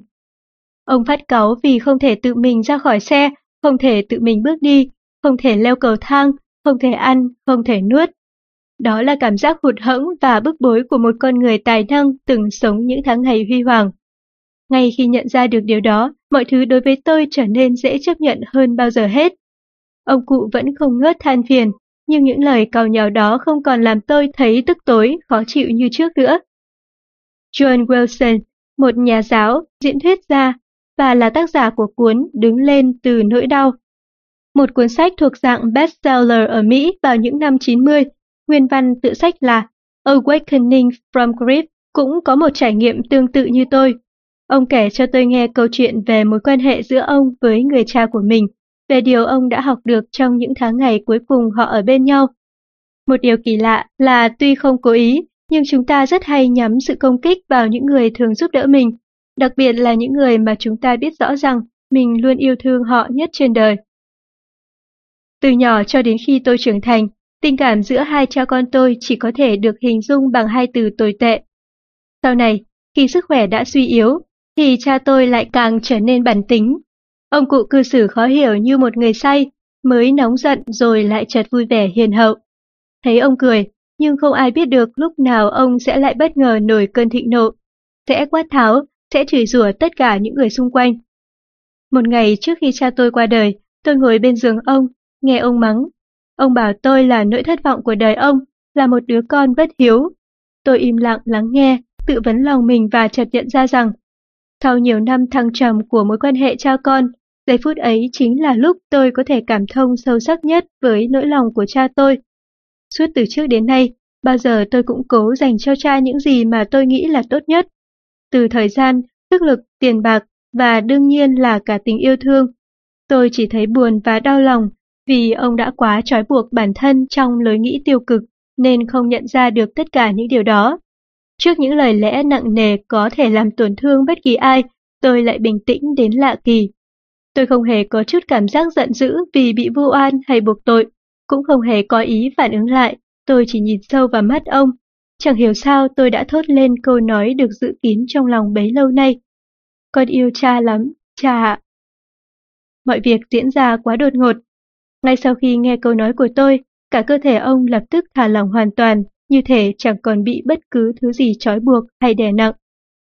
Ông cụ ngả đầu sang một bên, các nếp nhăn trên mặt từ từ giãn ra.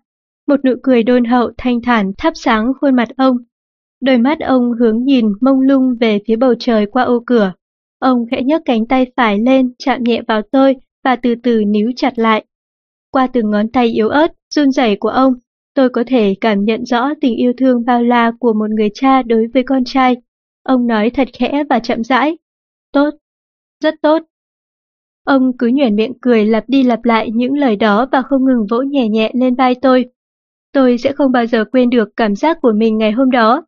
Tôi cảm thấy như ông đã cất được gánh nặng trong lòng sau hàng chục năm quan hệ cha con căng thẳng.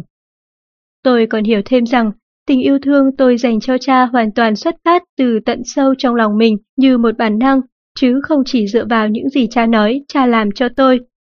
Ngày hôm sau, cha qua đời. Trước khi ra đi, ông đã để lại cho tôi một bài học vô cùng quý giá. Ông đã dạy cho tôi hiểu được rằng tình yêu thương và sự quan tâm giúp đỡ lẫn nhau là tình cảm tự nhiên nhất của con người.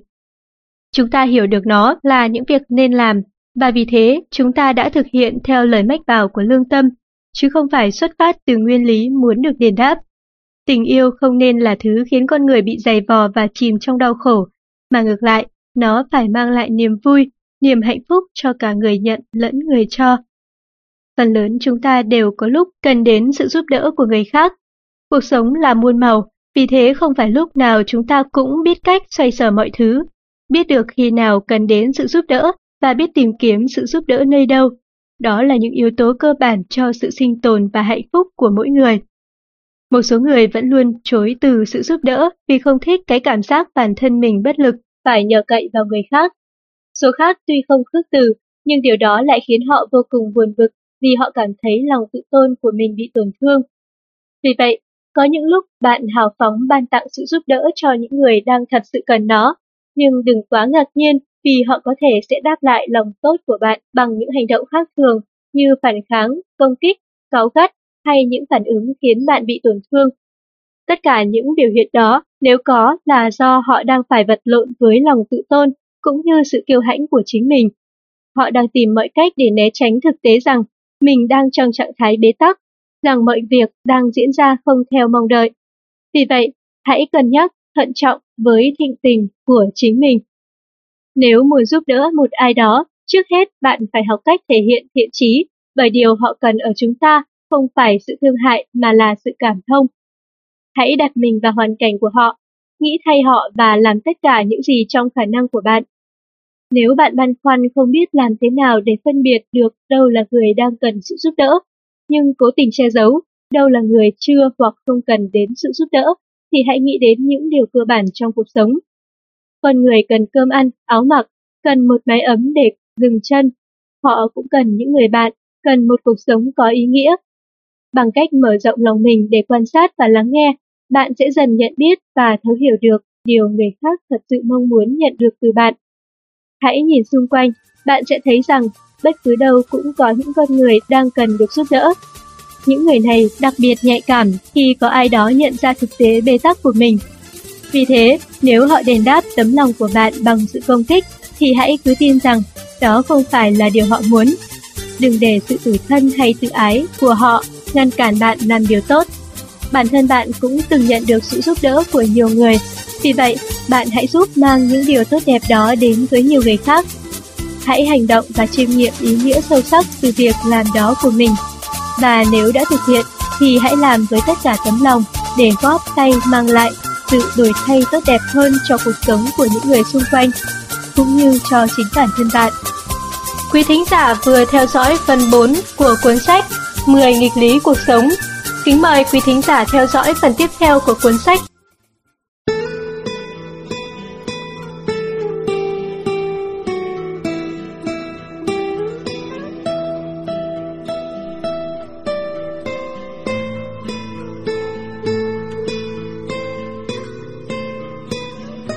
Chào mừng quý thính giả đến với phần 5 của cuốn sách 10 nghịch lý cuộc sống.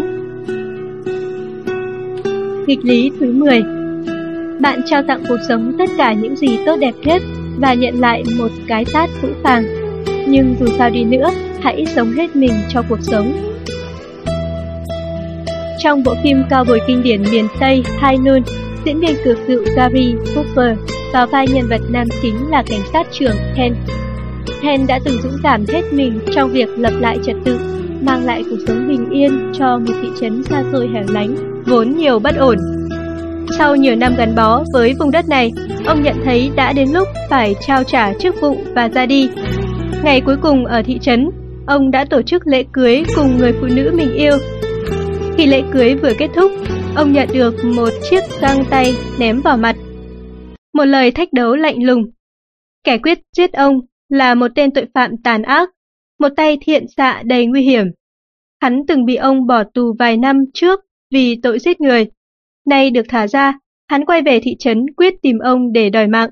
Không chỉ thế, theo sau hắn còn có ba tên đồng bọn sừng sỏ.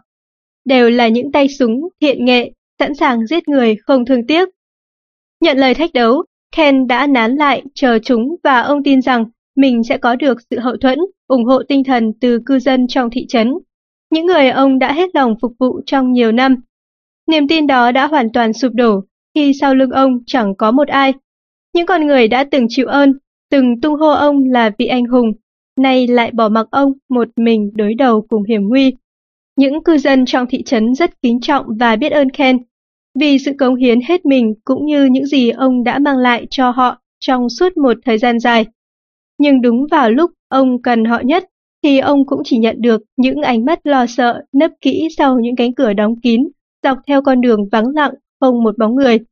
Không hề bận tâm vì điều đó, Ken vẫn một mình, đầu ngẩng cao, mắt nhìn thẳng, tay nắm chặt báng súng, hiên ngang chống trả kẻ thù đến cùng.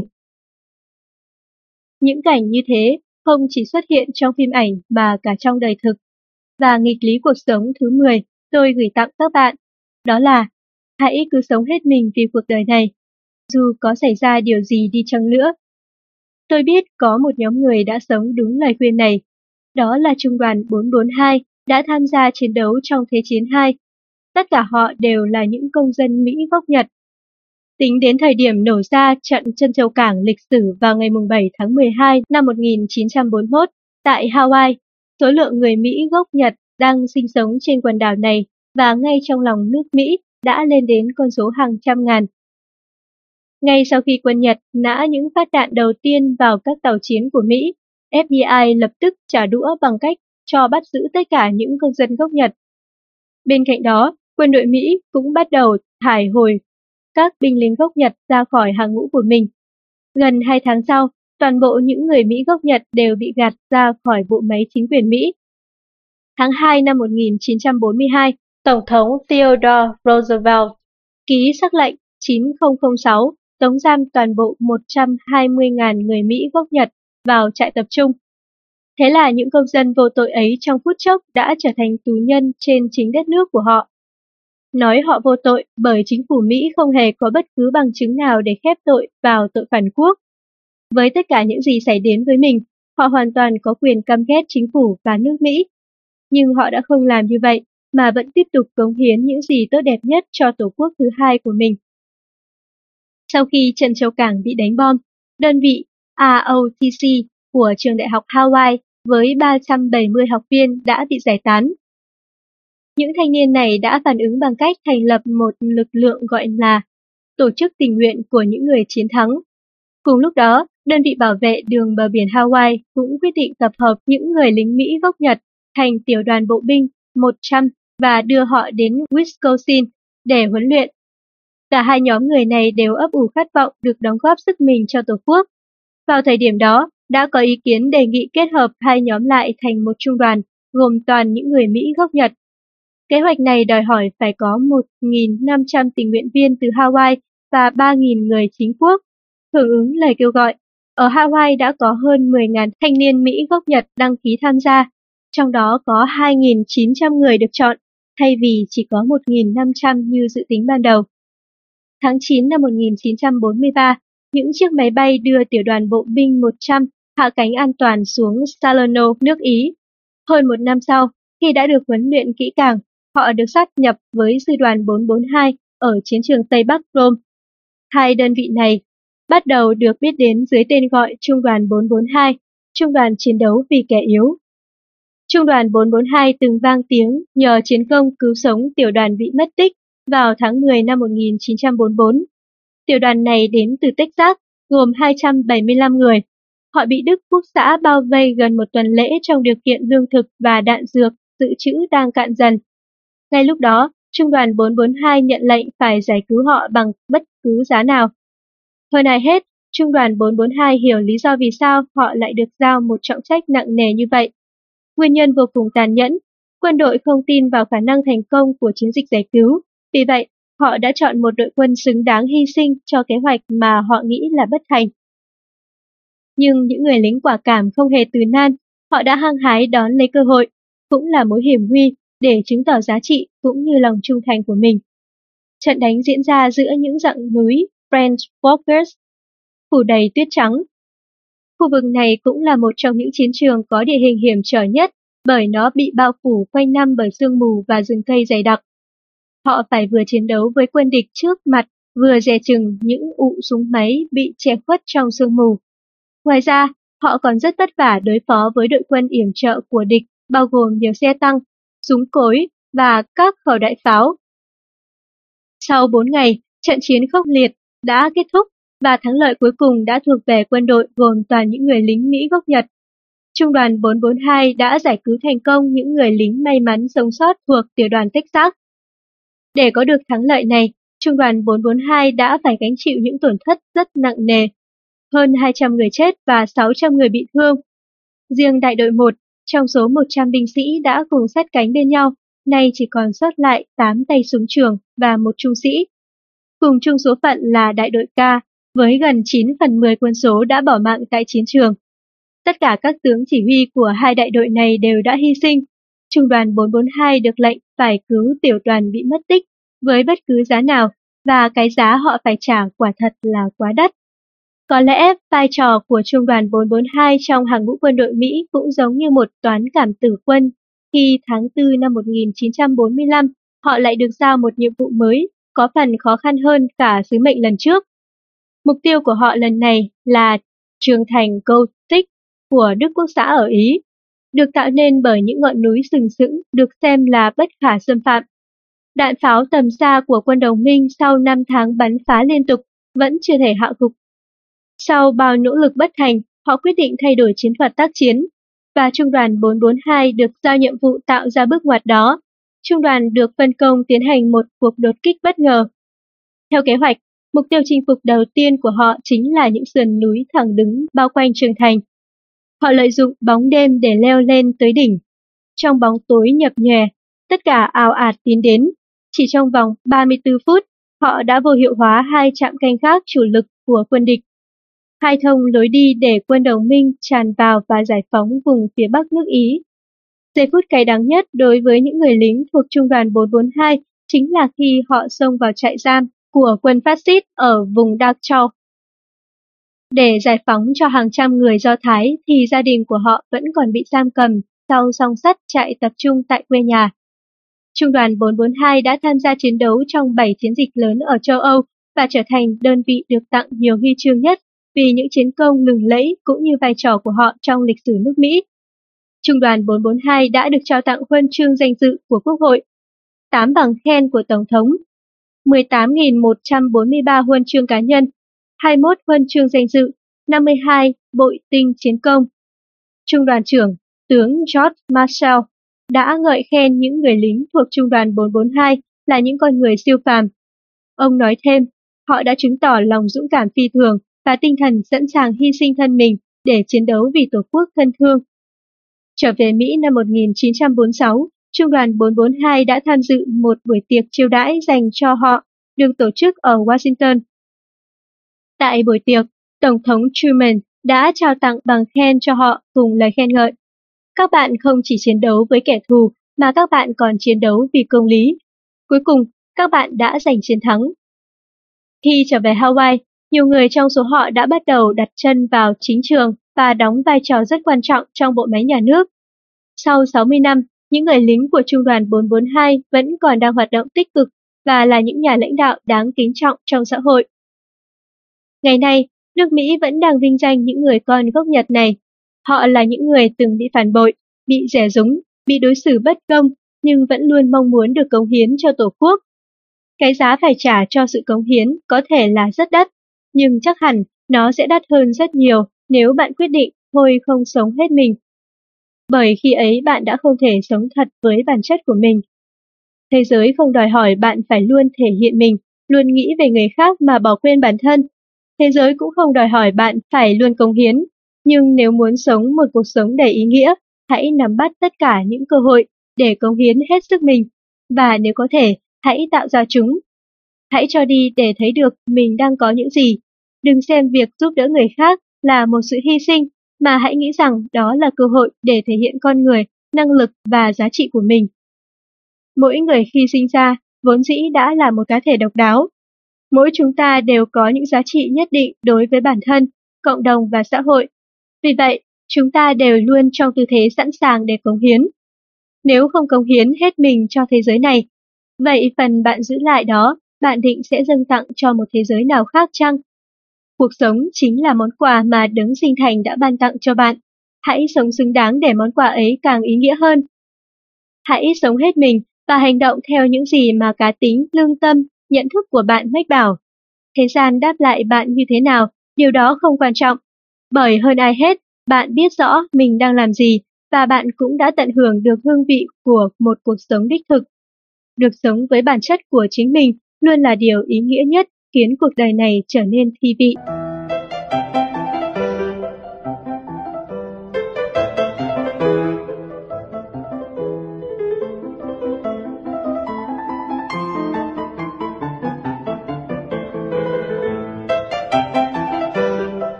Một thế giới đầy những nghịch lý Khi đọc đến những dòng này, hẳn các bạn đã suy ngẫm và chấp nhận thực tế rằng thế giới chúng ta đang sống thật chứa đựng rất nhiều nghịch lý Tất cả chúng ta đều mong muốn cuộc sống của mình sẽ ngày càng tốt đẹp hơn, nhưng với những yếu tố khách quan và cả chủ quan, chúng ta lại đang tự dồn mình vào chân tường, đang tự đầu độc cuộc sống tinh thần của chính mình. Sự gia tăng quá nhanh về dân số khiến xã hội đang phải đối mặt với rất nhiều khó khăn và thách thức mới. Bên cạnh đó, loài người chúng ta cứ hành động như thể tất cả những nguồn tài nguyên trên trái đất này là vô tận. Chúng ta cứ tùy tiện khai thác, tùy tiện sử dụng và vô tâm quay lưng lại với các hoạt động bảo vệ cũng như tái tạo chúng nhằm đảm bảo cho bản thân mình và các thế hệ mai sau có một tương lai bình an và tốt đẹp hơn. Trong khi quá trình giải trừ vũ khí hạt nhân đang được giáo diết tiến hành trên phạm vi toàn cầu, thì vẫn còn đó sự hiện diện của hàng vạn đầu đạn hạt nhân trên hành tinh, và nhiều nhất lại ở những quốc gia kêu gọi ngăn cấm sản xuất vũ khí hạt nhân. Chỉ cần khoảng 100 quả bom nguyên tử trong số đó đồng thời phát nổ ở những thành phố khác nhau thì cũng đủ tạo nên một đám mây đen khổng lồ, che phủ cả bầu trời và nhấn chìm toàn bộ trái đất chúng ta vào màn đêm u tối. Đúng theo cả nghĩa đen và nghĩa bóng. Chúng ta vẫn nghĩ rằng chúng ta có đủ lương thực để đáp ứng nhu cầu cho cả thế giới. Nhưng thực tế thì mỗi năm vẫn còn có hàng trăm ngàn người chết vì nạn đói và hơn một tỷ người không được chăm sóc sức khỏe các chuyên gia y tế ước tính hiện nay có khoảng 700 triệu người đang mang trong người mầm bống các loại ký sinh trùng như run tròn, run mốc, trùng roi. Riêng đối với người dân ở các nước kém phát triển thì các chủng vaccine ngừa bệnh bại liệt, khoai bị, sốt vàng da hay các loại thuốc kháng điều trị bệnh lao và bệnh phong vẫn còn là những mặt hàng xa xỉ, quá đắt tiền so với mức thu nhập của người dân. Tại những nước này, chỉ có 8 triệu trong số 80 triệu trẻ em được tiêm chủng ngừa bệnh bạch hầu, ho gà và uốn ván. Ước tính có khoảng 25 triệu người ở các nước nhiệt đới bị mù do di chứng của những căn bệnh có thể phòng ngừa và chữa khỏi hoàn toàn. Mỹ là quốc gia giàu nhất thế giới, nhưng vẫn có hơn 1 triệu trẻ em phải sống dưới mức nghèo khổ. Trong khoảng thời gian 10 năm, từ năm 1980 cho đến năm 1990, tỷ lệ trẻ em dưới 5 tuổi phải sống trong cảnh nghèo khổ đã tăng đến 23%. Suốt nhiều thập kỷ qua, chúng ta đã không ngừng lên tiếng hô hào rằng trẻ em hôm nay, thế giới ngày mai. Nhưng chúng ta vẫn không dành đủ thời gian để chăm sóc và vun dưỡng cho những mầm non đó. Thời gian mà các bậc cha mẹ ở bên con cái của mình chỉ độ chừng vài phút hay vài chục phút mỗi ngày, trong khi thời gian chúng ngồi trước màn hình TV hay vi tính thì được tính theo đơn vị giờ. Chúng ta tùy tiện phó mặc tương lai của con em mình cho nhà trường. Nhưng đội ngũ giáo viên, những người đang nhận lãnh phần trách nhiệm nặng nề và cao cả ấy lại chỉ được nhận một mức lương không đủ sống. Mỗi năm, xã hội lại tiếp nhận thêm hàng trăm ngàn sinh viên ra trường, nhưng rất nhiều người trong số họ thậm chí còn không thể hiểu được giá trị tấm bằng tốt nghiệp của mình. Chúng ta đang sống trong một xã hội đầy tranh chấp và thích kiện tụng. Hàng năm, các tòa án trên toàn nước Mỹ nhận được hơn 100 triệu lá đơn khiếu kiện.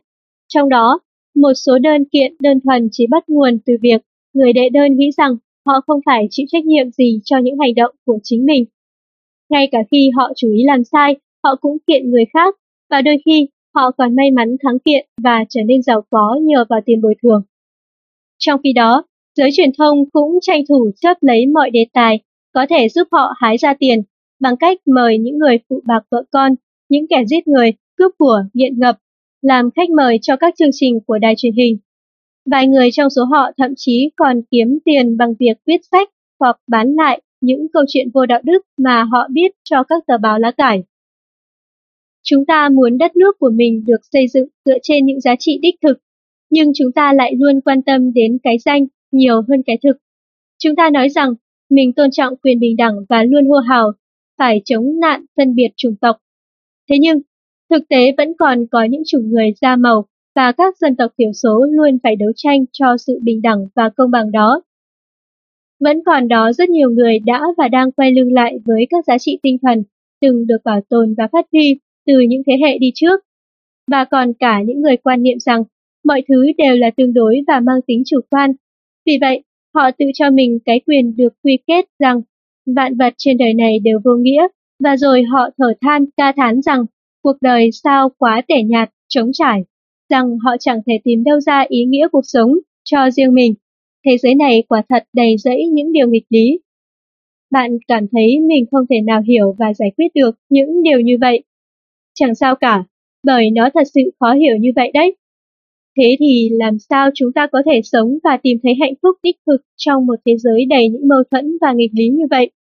Giải pháp đương nhiên sẽ không phải là những lời than phiền hay sự tuyệt vọng, mà vấn đề là bạn hãy thừa nhận. Thế giới này nhiễu loạn đến mức bạn không thể nào hiểu được. Nhưng dù vậy, bạn vẫn hoàn toàn có thể biến nó trở nên ý nghĩa hơn và bạn vẫn có thể tìm thấy ý nghĩa cho cuộc sống của chính mình đó cũng chính là nội dung mà cuốn sách này muốn gửi gắm đến các bạn. Tìm kiếm ý nghĩa cuộc sống ngay trong một thế giới đầy những nghịch lý. Bạn chính là người phải tìm kiếm ý nghĩa cuộc sống cho riêng mình. Trong tất cả những điều nghịch lý đó, nghịch lý là điều gì đó trái ngược với mọi tư duy, ý thức hay những nhận định thông thường. Nhưng nó lại là một sự thật, không thể phủ nhận. Một khi đã thật sự hiểu được những nghịch lý đó, bạn sẽ cảm thấy nhẹ nhàng và thoải mái khi đối đầu với những nghịch lý của cuộc sống hiện tại. Những nghịch lý này sẽ trở thành phương châm sống của chính chúng ta, và khi đó, bạn có thể làm bất cứ việc gì, miễn là lương tâm mách bảo bạn rằng điều đó là đúng và nên làm. Những nghịch lý cuộc sống này hoàn toàn không mang ý nghĩa tiêu cực hay bi quan, mà trái lại, chúng giúp bạn ý thức được rằng tuy mỗi việc làm đúng đắn đều xứng đáng nhận được sự đền đáp và tưởng thưởng nhưng không nhất thiết phải là lời tung hô hay sự thừa nhận của bất kỳ ai, ngoại trừ bản thân bạn. Đừng tự bó buộc mình trong những lối mòn định kiến. Bạn hoàn toàn có quyền quyết định làm những điều mình cho là có ý nghĩa, với bản thân hay với những người xung quanh, dù cho điều đó có được người khác đánh giá đúng hay không. Bạn cũng có thể tự do đi tìm những điều mà bấy lâu nay vẫn bị người đời xem thường và sẽ gặp ở chúng những ý nghĩa thầm lặng nhưng lớn lao. Và khi nhận ra được tất cả những điều đó, bạn sẽ cảm nhận được một cảm giác sâu lắng của niềm hạnh phúc thật tự nhiên mà trước đây bạn ít khi có được. Mong rằng những điều chia sẻ này sẽ được các bạn đón nhận và giúp các bạn vượt qua rất nhiều điều nghịch lý trong cuộc sống. Chúng ta không phải là nạn nhân của cuộc sống này, mà chúng ta là những nhân tố, những con người tạo nên nó. Chúng ta có ý thức, nhận định, khả năng và có cuộc sống riêng của chúng ta. Con đường đi tìm hạnh phúc và ý nghĩa của mỗi người không được quyết định bởi các tác động từ thế giới khách quan, mà chính bởi thái độ của mỗi người khi phản ứng lại những tác động ấy.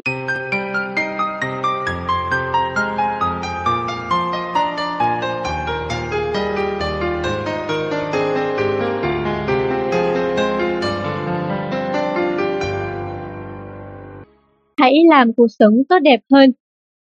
Mười nghịch lý cuộc sống luôn hướng chúng ta đến sự thành công, nhưng thành công ở đây không phải là sự giàu sang, quyền lực hay danh vọng, mà chính là quá trình tìm kiếm ý nghĩa đích thực của cuộc sống. Mỗi hành động tốt của chúng ta thực hiện, tự nó đã mang rất nhiều ý nghĩa.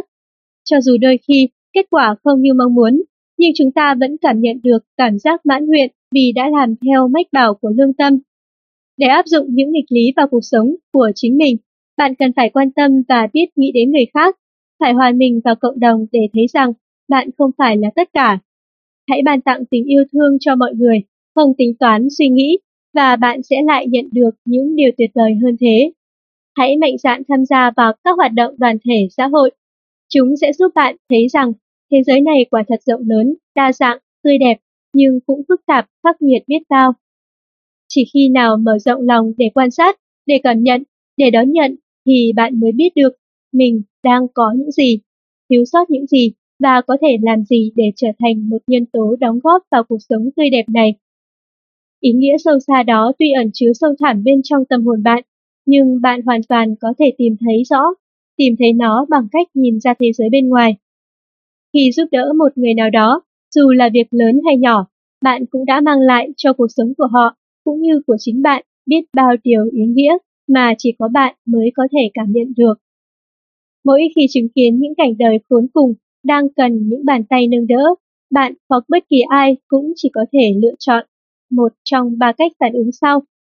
Một, không làm gì cả, khoanh tay phớt lờ trước những bế tắc của người khác. Đây là lựa chọn có thể dẫn đến sự sụp đổ của nền tảng đạo đức bên trong bạn. Hai, lợi dụng tình cảnh của người khác để mưu lợi cho bản thân, đây là lựa chọn còn tồi tệ hơn cả lựa chọn thứ nhất. 3. Làm tất cả những gì có thể và nên làm. Lựa chọn thứ ba là tốt nhất, bởi đó là sự lựa chọn dựa trên nền tảng của lòng yêu thương và là lựa chọn duy nhất có thể mang đến hy vọng cho con người. Nó vẫn sẽ luôn là một lựa chọn đúng đắn, ngay cả khi bạn phải gánh chịu những hậu quả không mong muốn. Sở dĩ hai phương án đầu vẫn nằm trong những lựa chọn của chúng ta, bởi chúng là con đường dễ dàng, đầy cám dỗ. Nhưng hãy nghĩ mà xem, chúng sẽ chẳng mang lại gì cho bạn, ngoài những giá trị hời hợt như vật chất, danh vọng, quyền lực. Tất cả những thứ đó đến rồi lại đi, chẳng thể tạo nên giá trị vĩnh cửu cho bản thân bất kỳ ai. Mọi hành động đều dẫn đến một kết quả nhất định, và đó là điều chúng ta luôn muốn hướng tới. Không phải mọi kết quả đều khả quan như mong đợi, vì cũng có lúc chúng ta nhận được những phản hồi tiêu cực. Những lúc như thế, cái chúng ta cần xem xét không phải là có bao nhiêu người phản đối, mà chúng ta nên nhìn lại xem mình đang làm gì. Hãy đặt ra những câu hỏi và tự trả lời chúng. Điều chúng ta làm có mang lại bài học bổ ích nào không? Lần này tuy thất bại, nhưng liệu lần sau chúng ta có quyết định làm khác đi không? Đó có phải là những hành động nhằm giúp đỡ người khác một cách chân thành liệu có cách nào tốt hơn để giúp đỡ mọi người?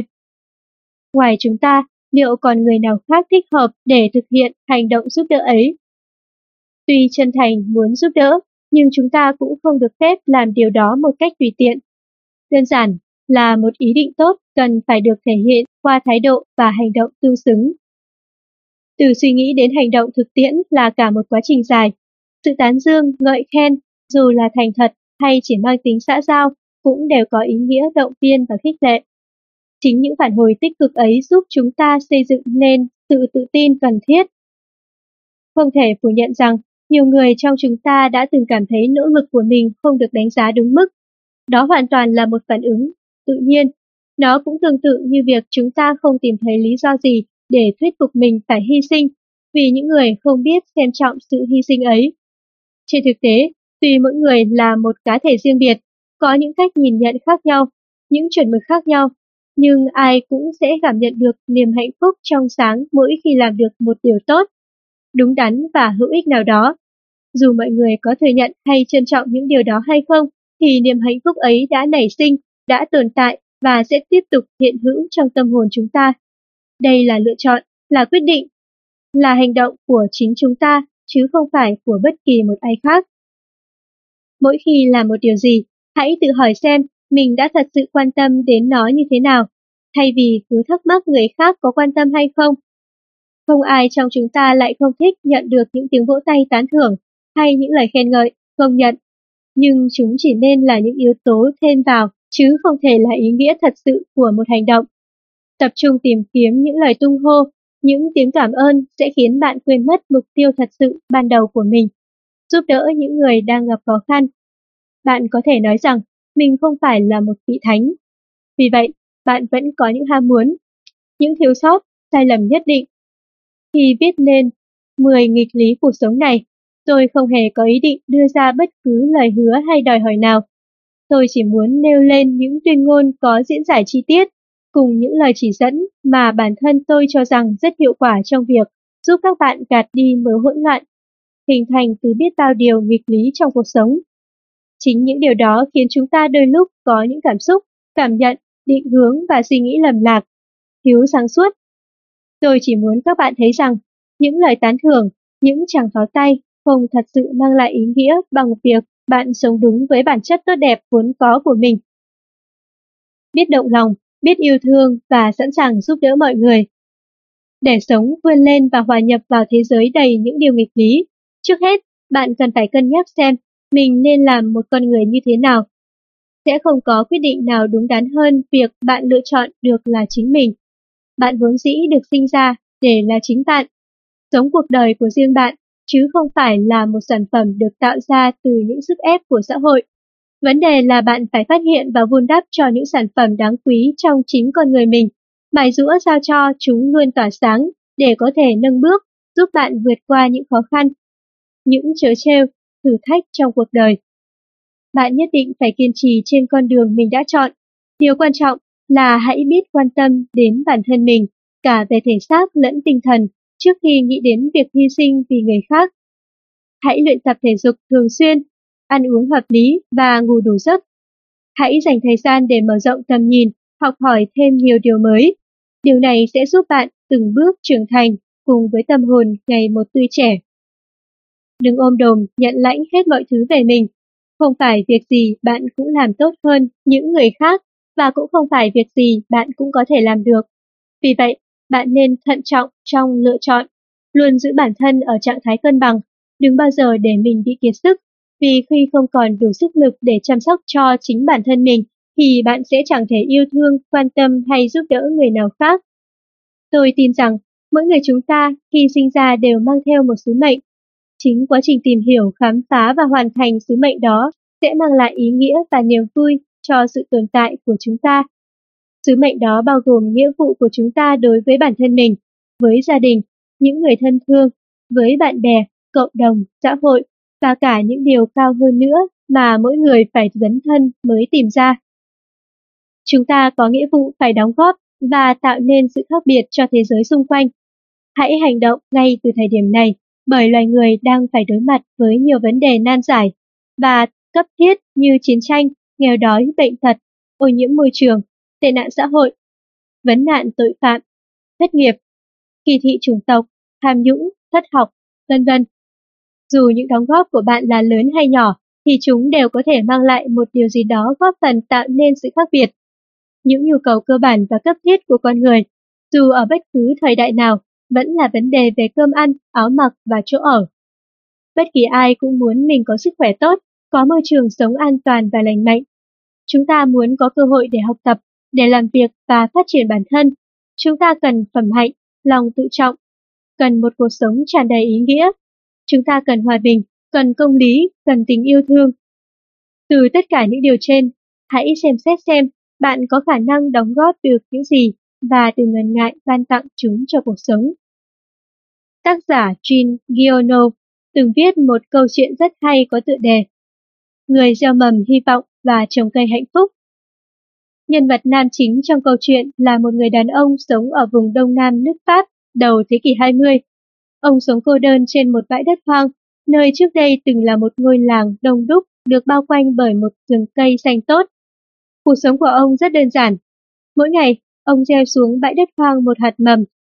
Sau mấy chục năm, những hạt giống ấy đâm chồi nảy lọc, lớn dần lên và tạo thành một cánh rừng rộng lớn. Khu rừng đã vực dậy sức sống cho một mảnh đất chết, thu hút chim muông tụ hội, rồi dần dần con người cũng đến đây xây dựng tổ ấm.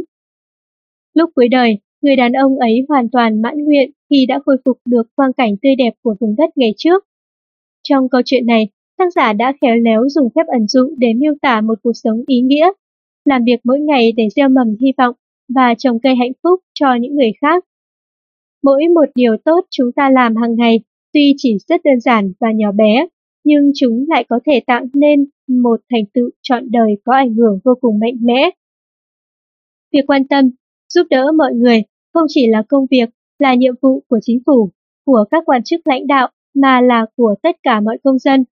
Vận mệnh của đất nước, của xã hội nằm trong tay tất cả các thành viên, chứ không phải riêng một ai. Vì vậy, tất cả chúng ta đều có nghĩa vụ phải đóng góp cho xã hội bằng cách quan tâm đến những thành viên khác nhằm tạo nên một cộng đồng đoàn kết và vững mạnh. Cùng nhau đưa xã hội đi lên để rồi từng người lại được hưởng lợi từ sự giàu mạnh ấy. Để được sống trọn vẹn trong một thế giới đầy những điều nghịch lý như thế, bạn cần nhìn xuyên qua những rối ren để nhận thấy những gì đã tạo nên ý nghĩa của bản thân. Bạn cũng có thể tìm thấy ý nghĩa của cuộc sống bằng cách giúp người khác tìm hiểu và khám phá nó. Khi con người có khái niệm thoáng hơn về thành công, thì thế giới sẽ trở nên phong phú và ý nghĩa hơn.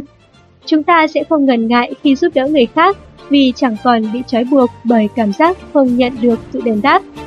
Con người sẽ sống đúng với giá trị của mình và làm theo những mách bảo của trái tim. Họ sẽ làm những việc cần làm, ngay cả khi việc đó không mang lại quyền lực, tiền tài và danh vọng. Thế giới vẫn không ngừng xoay, nhưng sẽ thôi không còn đảo điên và hỗn tạp khi mọi cá nhân đều biết xem trọng và ưu tiên cho việc tìm kiếm ý nghĩa của cuộc sống. Một khi đã hướng tầm nhìn vượt qua được sự hỗn độn của những điều nghịch lý, thì bạn sẽ dễ dàng tìm thấy ý nghĩa của cuộc sống trong cái thế giới rối ren này. Lúc ấy, bạn sẽ tạo nên sự khác biệt, sẽ làm cuộc sống của nhiều người trở nên tốt đẹp hơn, trong đó có cuộc đời của chính bạn. Quý thính giả vừa theo dõi phần 5 của cuốn sách 10 nghịch lý cuộc sống. Kính mời quý thính giả theo dõi phần tiếp theo của cuốn sách.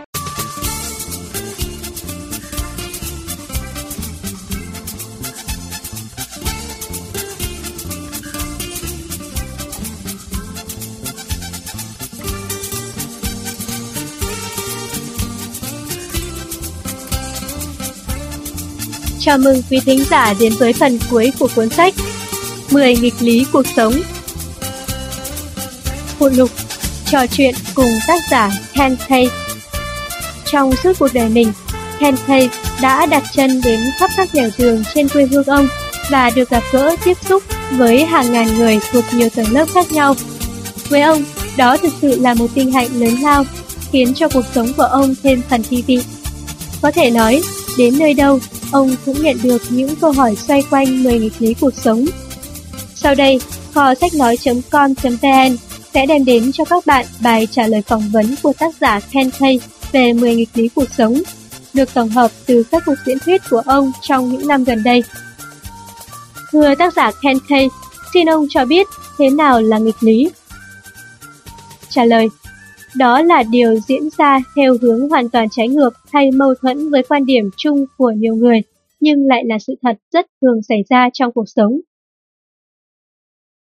Điều nghịch lý trong 10 nghịch lý cuộc sống là gì? Trả lời Nghịch lý ở chỗ, ngay cả khi thế giới quanh bạn không phát triển theo chiều hướng tốt đẹp, bạn vẫn có thể tìm thấy ý nghĩa cuộc sống và niềm hạnh phúc thật sự cho riêng mình. Bạn có thể tìm thấy những điều đó bằng cách đối diện với những gì đen tối xấu xa nhất của cuộc sống, bằng chính những phẩm chất tốt đẹp nhất của mình. Điều này nghe có vẻ mâu thuẫn, nhưng thật sự là như vậy.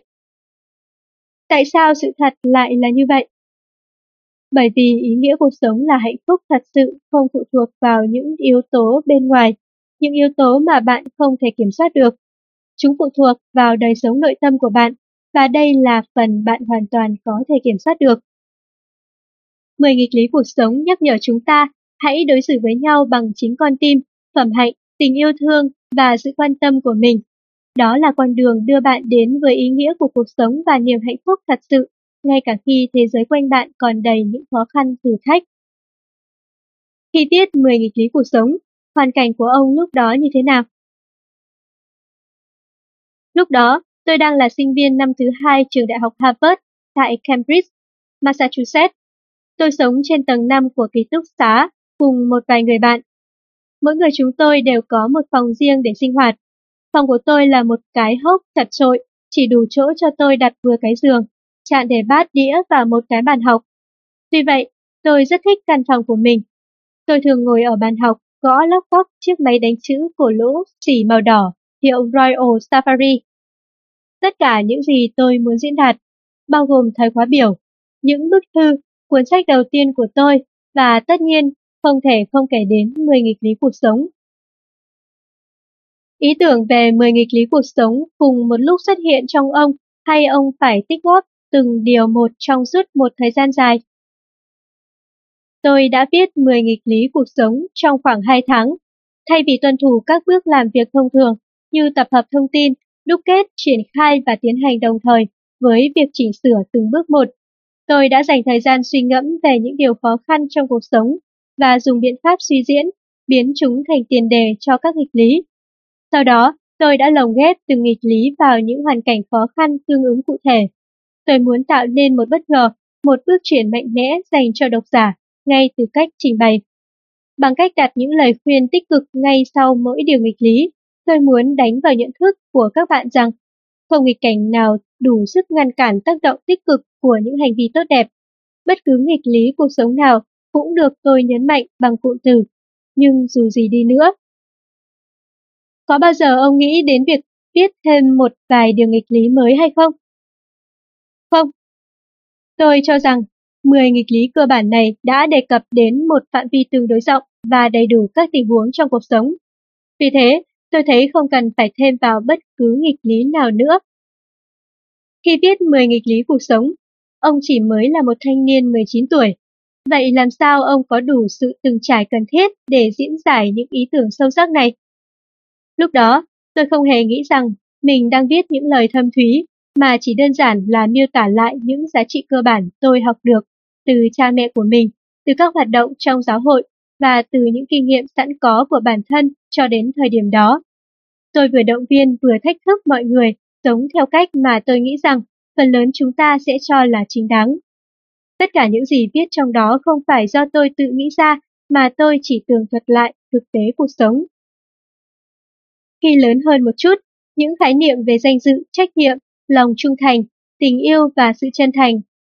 Đối với tôi không phải là những điều vĩ đại hiếm hoi, bởi tôi luôn được chứng kiến những người xung quanh tôi thể hiện chúng mỗi ngày.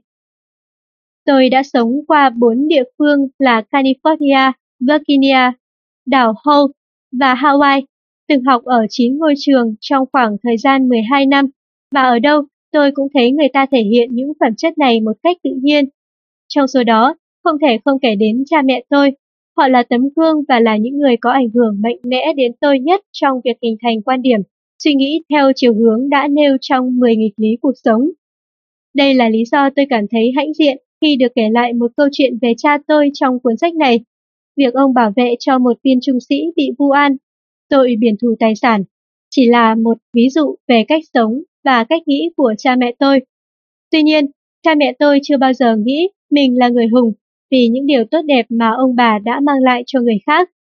Họ chỉ nghĩ đơn giản, mình đang làm những việc mà lương tâm và đạo đức không cho phép làm khác đi. Đối với họ, chẳng có mối hiểm nguy hay sự phiền phức nào có thể xô ngã cánh cổng lương tâm. Tôi rất tự hào về cha mẹ mình, tự hào vì được lớn lên trong vòng tay dạy dỗ và nuôi dưỡng của họ. Cùng với thời gian, tôi ngày càng tiếp nhận thêm nhiều điều giá trị từ sách vở. Tôi nhớ có một lần, khi tôi còn học tiểu học, mẹ gọi tôi lại và đưa cho tôi một cuốn sách viết về những tôn giáo lớn trên thế giới. Tôi nhận cuốn sách và đọc một cách nghiêm túc.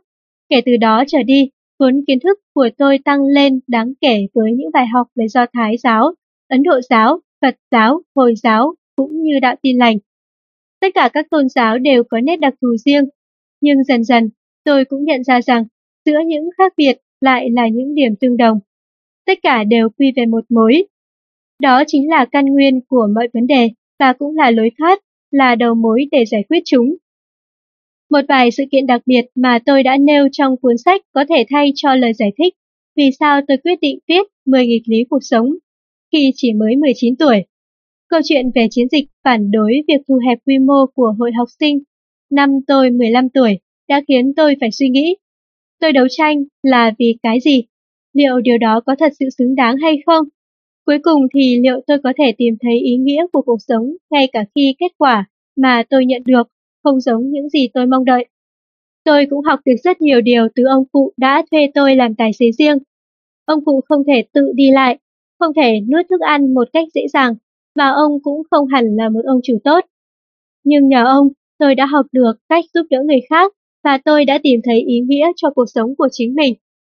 Nói chung, trong quá trình học hỏi không ngừng từ cuộc sống, từ con người, từ sách vở, từ những sự việc diễn ra xung quanh, tôi cảm thấy mình dần trưởng thành và muốn góp phần làm cho cuộc sống ngày một tốt đẹp và ý nghĩa hơn.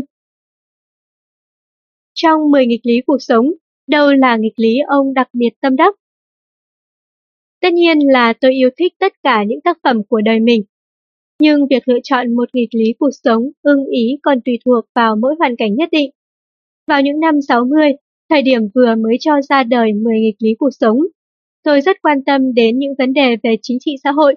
Vì vậy, tôi cảm thấy tâm đắc với nghịch lý thứ 6 và thứ 7.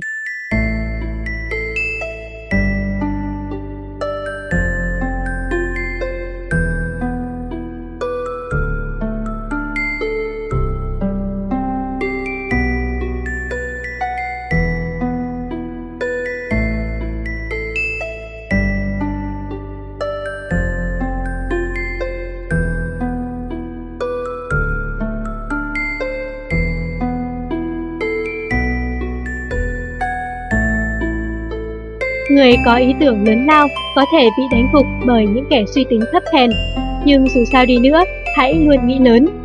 3. Người ta thường tỏ ra cảm thông với những người yếu thế nhưng lại đi theo kẻ mạnh.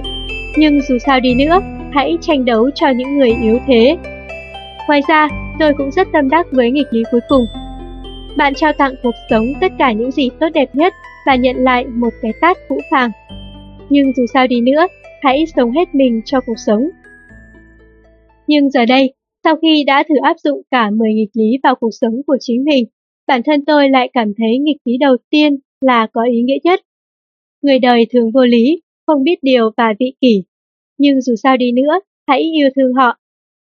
Nghịch lý này nhắc nhở ta phải biết bỏ qua những lỗi lầm và khuyết điểm của một cá nhân để có thể nhìn thấy những điều tốt đẹp ẩn chứa bên trong tâm hồn họ. Nó khuyên chúng ta nên gạt bỏ những thành kiến biết tiếp nhận những điều tốt đẹp và cùng mọi người tạo dựng những mối quan hệ bền vững. Sẽ rất khó khăn để có thể yêu thương hết thảy mọi người, nhưng chỉ cần chúng ta có thiện chí thì điều đó hoàn toàn có thể thực hiện được. 10 nghịch lý cuộc sống đã đến được những đâu? Tôi không nghĩ là sẽ có câu trả lời chính xác cho câu hỏi này. Chỉ biết rằng chúng đã xuất hiện ở rất nhiều quốc gia, nhiều vùng lãnh thổ trên thế giới và nhận được sự đón nhận của vài triệu người. Trong suốt hơn 30 năm qua, kể từ khi viết cuốn sách này, tôi không hề biết rằng chúng lại có sức lan tỏa nhanh và mạnh đến thế. Tôi đã hạnh phúc biết bao khi biết rằng người ta đã dán chúng lên tường, lên tủ lạnh, trích dẫn chúng trong các bài phát biểu, các buổi thảo luận. Chúng còn là bài học cúi đầu của giới doanh nhân, chức sắc tôn giáo, công chức, quân nhân, giáo viên, ngôi sao ca nhạc, học sinh sinh viên.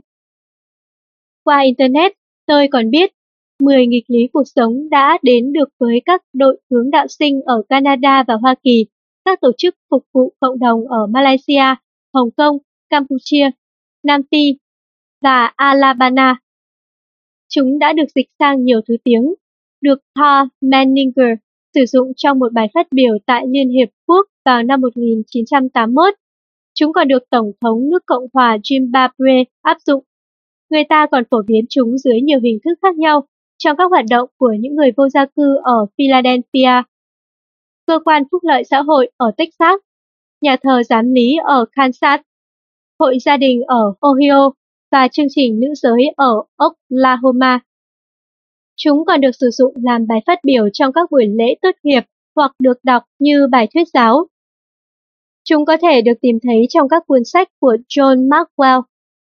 Trở thành một người có ảnh hưởng và của Wayne Dyer, giải pháp tinh thần cho mọi vấn đề. Chúng được đăng trên một tờ báo của Học viện Gordon của trường đại học Tháp và trên một website liệt kê những câu trích dẫn được cập nhật hàng tháng của trường đại học Harvard. Chúng được các nhà huấn luyện, các nhà thuyết giảng sử dụng trong các dịp lễ và các buổi hội thảo. Nhưng thú vị nhất vẫn là việc thỉnh thoảng tôi nhận được điện thoại từ những người xa lạ. Họ gọi đến để kể cho tôi nghe những thay đổi trong cuộc sống của họ từ khi áp dụng 10 nghịch lý cuộc sống. Tôi rất hạnh phúc khi biết rằng chúng đã đến được nhiều nơi và giúp được nhiều người. Thật lòng mà nói, thì tôi cũng không rõ vì đâu chúng lại có thể đi xa đến vậy. Nhưng qua những lần trò chuyện với những người từng áp dụng những lời khuyên ấy, tôi có thể đưa ra bốn phỏng đoán sau. Thứ nhất, vì chúng là những lời kêu gọi, kêu gọi hãy sống một cuộc sống ý nghĩa, mặc cho những chớ treo và thách thức của số phận. Con người lúc nào cũng có khát vọng vươn đến những ý nghĩa cuộc sống và 10 nghịch lý cuộc sống phần nào giúp vạch ra một hướng đi cho họ.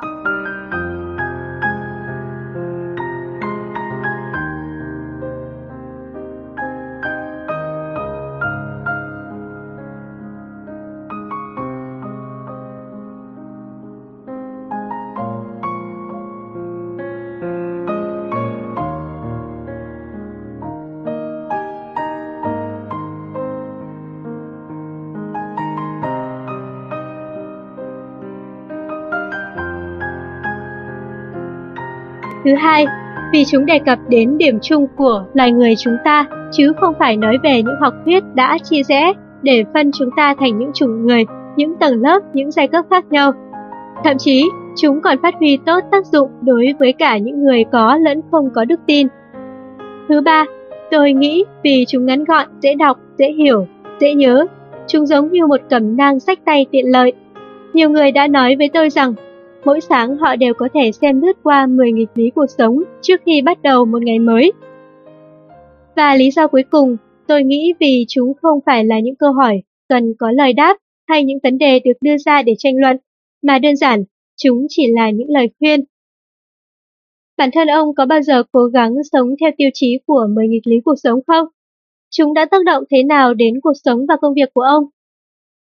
Vâng, Tôi vẫn luôn cố gắng sống theo những gì do chính mình viết ra. Chúng dựa trên những giá trị mà tôi đã học được từ cha mẹ và những người xung quanh tôi. Chúng là một phần cốt lõi làm nên con người tôi. Riêng về phía cạnh sự nghiệp, tôi không thể phủ nhận tầm ảnh hưởng của 10 nghịch lý cuộc sống này. Đó là những ảnh hưởng tích cực, thể hiện rõ nhất trong cách lựa chọn công việc của tôi. Thời gian qua, tôi đã tập trung tâm sức vào việc tạo ra những ngành nghề mới, mở mang các cơ hội dạy và học nâng cao chất lượng các dịch vụ phúc lợi xã hội cho gia đình và trẻ em. Tôi cũng không ngại thử sức mình trong các công việc có tính rủi ro cao vì tôi xem trọng ý nghĩa công việc hơn là chức vụ, quyền lực, thu nhập hay danh vọng. Tôi nhận thấy những rủi ro cũng có giá trị riêng của chúng vì chúng hứa hẹn mang lại nhiều điều ý nghĩa nếu chúng ta biết cách đối diện. Tự mình thử nghiệm làm theo 10 nghịch lý cuộc sống, ông có nhận thấy những khó khăn nhất định trong việc thực hiện chúng hay không? Tất nhiên là tôi có nhận thấy điều đó, và tôi cũng nghiệm được rằng những khó khăn trở ngại ấy xuất phát một cách chủ quan từ suy nghĩ của chúng ta.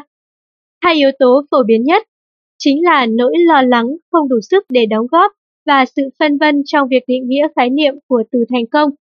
Trên thực tế, cuộc sống không cần chúng ta đóng góp tiền bạc hay vật chất, mà chính là thời gian, khả năng và sự thiện trí của mỗi cá nhân.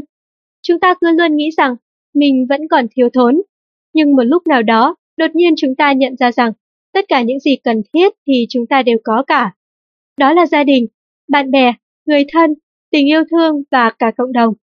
Vì vậy, hãy kịp thời phát hiện và giúp đỡ những con người đang thật sự thiếu thốn. Sẽ chẳng có thước đo nào có thể đánh giá chính xác những gì chúng ta đã làm. Vì thế, hãy cứ góp phần tạo nên sự khác biệt và đừng quan tâm đến tầm ảnh hưởng của việc làm đó là như thế nào. Về sự thành công, tất cả chúng ta ai cũng khao khát và quyết tâm theo đuổi sự thành công. Chúng ta được nuôi dưỡng, được giáo dục, được đào tạo những kỹ năng, những kiến thức căn bản để thành công. Thành công mang đến cho chúng ta quyền lực, vật chất và những điều kiện tốt hơn, để từ đó chúng ta có thể đóng góp trở lại cho xã hội. Điều đó có nghĩa là chúng ta nên dùng sự thành công trong sự nghiệp để làm nhiều điều ý nghĩa hơn cho chính mình và cho cả những người xung quanh. Nếu chúng ta chỉ giới hạn khái niệm thành công trong phạm vi chật hẹp của các câu hỏi, điều tốt tôi làm có giúp đánh bóng danh tiếng và uy tín của tôi không? Điều tốt tôi làm liệu có đến tai cấp trên của tôi hay không? Điều tốt tôi làm tóm lại là lợi hay hại? Thì chúng ta đã lãng phí giá trị của thành công, bởi đó là thứ thành công chẳng thể sẻ chia được cùng ai. Những cuốn sách nào có ảnh hưởng lớn đến lối viết và suy nghĩ của ông? Cuốn sách đầu tiên phải kể đến là Tấm gương của lòng dũng cảm, do Tổng thống John Kennedy viết. Tiếp theo là cuốn Warden của Henry David Thoreau, tôi đọc vào năm tôi học lớp 9. Đến khi đọc cuốn Cuộc tìm kiếm ý nghĩa cuộc sống của con người của Viktor Frankl, thì trong tôi đã hình thành một mối quan tâm và hứng thú đặc biệt đối với vấn đề đi tìm ý nghĩa của cuộc sống. Lúc đó, tôi chỉ mới ở độ tuổi vị thành niên. Năm 1988, tôi đọc chương đầu tiên của cuốn Vai trò phục vụ quần chúng của lãnh đạo của tác giả Robert Greenleaf. Kể từ đó, trong các bài phát biểu, các bài văn hay trong những câu chuyện của tôi, tôi đều ít nhiều đề cập đến khía cạnh này.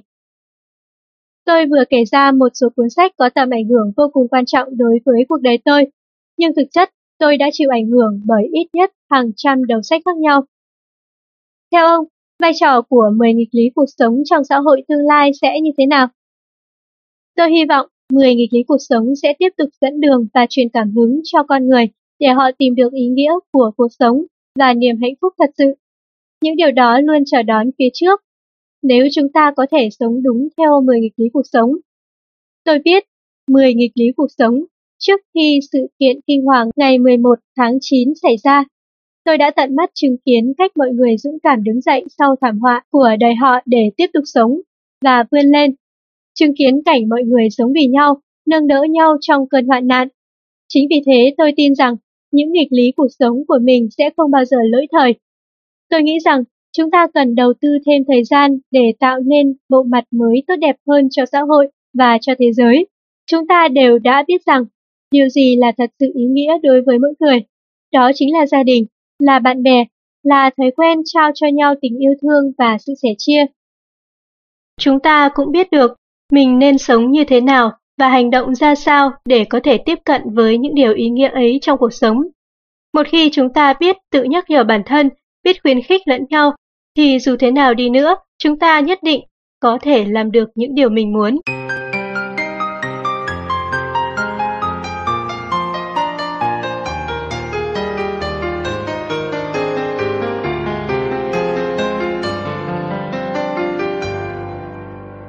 Về tác giả Tiến sĩ Ken Kay có một tuổi thơ khá lưu động. Ông đã sống qua tất cả 6 tiểu bang khác nhau trên toàn nước Mỹ. Ông từng là một luật sư, một viên chức chính phủ liên bang, một nhà phát triển công nghệ cao, hiệu trưởng của một trường tư thục, một giảng viên đại học và là một nhà tổ chức cộng đồng. Hiện ông đang giữ chức phó chủ tịch cấp cao của tổ chức YMCA tại Honolulu. Ông đã tốt nghiệp cử nhân tại trường đại học Harvard, tốt nghiệp thạc sĩ tại trường đại học Oxford được cấp bằng ngành Nhật văn của trường đại học Waseda, bằng luật sư của một trường đại học ở Hawaii và bằng tiến sĩ giáo dục học tại một trường đại học Nam California. Tiến sĩ Kate đã có hàng trăm bài phát biểu cũng như các văn bản hội nghị trên các lĩnh vực pháp luật, năng lượng, phát triển kinh tế, hoạt động tại các trường trung học cơ sở, giáo dục năng lực quản lý và vai trò phục vụ quần chúng của giới lãnh đạo, giới sinh viên học sinh. Năm 1984, tên ông xuất hiện trong danh sách 10 thanh niên ưu tú nhất của Hoa Kỳ do United States JC bình chọn. Năm 1993, ông được nhận giải thưởng sinh viên xuất sắc của trường đại học Hawaii. Tên tuổi tiến sĩ Kay đã được đông đảo mọi người biết đến, không chỉ ở nước Mỹ mà còn lan rộng sang tầm quốc tế từ khi ông chỉ mới 19 tuổi. Ấn bản đầu tiên của 10 nghịch lý cuộc sống được nhà xuất bản Inner Ocean phát hành vào tháng 10 năm 2001 với tựa đề Anyway, đi tìm ý nghĩa cuộc sống trong một thế giới đảo điên và một phiên bản mới khác là Anyway. Những lời khuyên cuộc sống do nhà xuất bản G.P. Putnamson phát hành vào tháng 4 năm 2002 và đã trở thành những cuốn sách bán chạy nhất nước Mỹ, được hơn 20 quốc gia trên thế giới mua bản quyền chuyển ngữ. Anyway được mọi người đánh giá như classic thời hiện đại cùng với tác phẩm Good Luck của Alex Rovira và Fernando Chias Derbez. Trao tặng cuộc sống tất cả những gì tốt đẹp nhất và nhận lại một cái tát phũ phàng. Nhưng dù sao đi nữa, hãy sống hết mình cho cuộc sống. Đó là những dòng cuối cùng của cuốn sách 10 nghịch lý cuộc sống của tác giả Ken Case. Hội sách nói cảm ơn quý thính giả đã chú ý theo dõi. Nếu có thể, rất mong nhận được sự donate ủng hộ của các bạn. Thông tin donate có để ở dưới phần miêu tả để có thêm kinh phí duy trì việc đọc. Xin cảm ơn các bạn rất nhiều. Xin chào và hẹn gặp lại.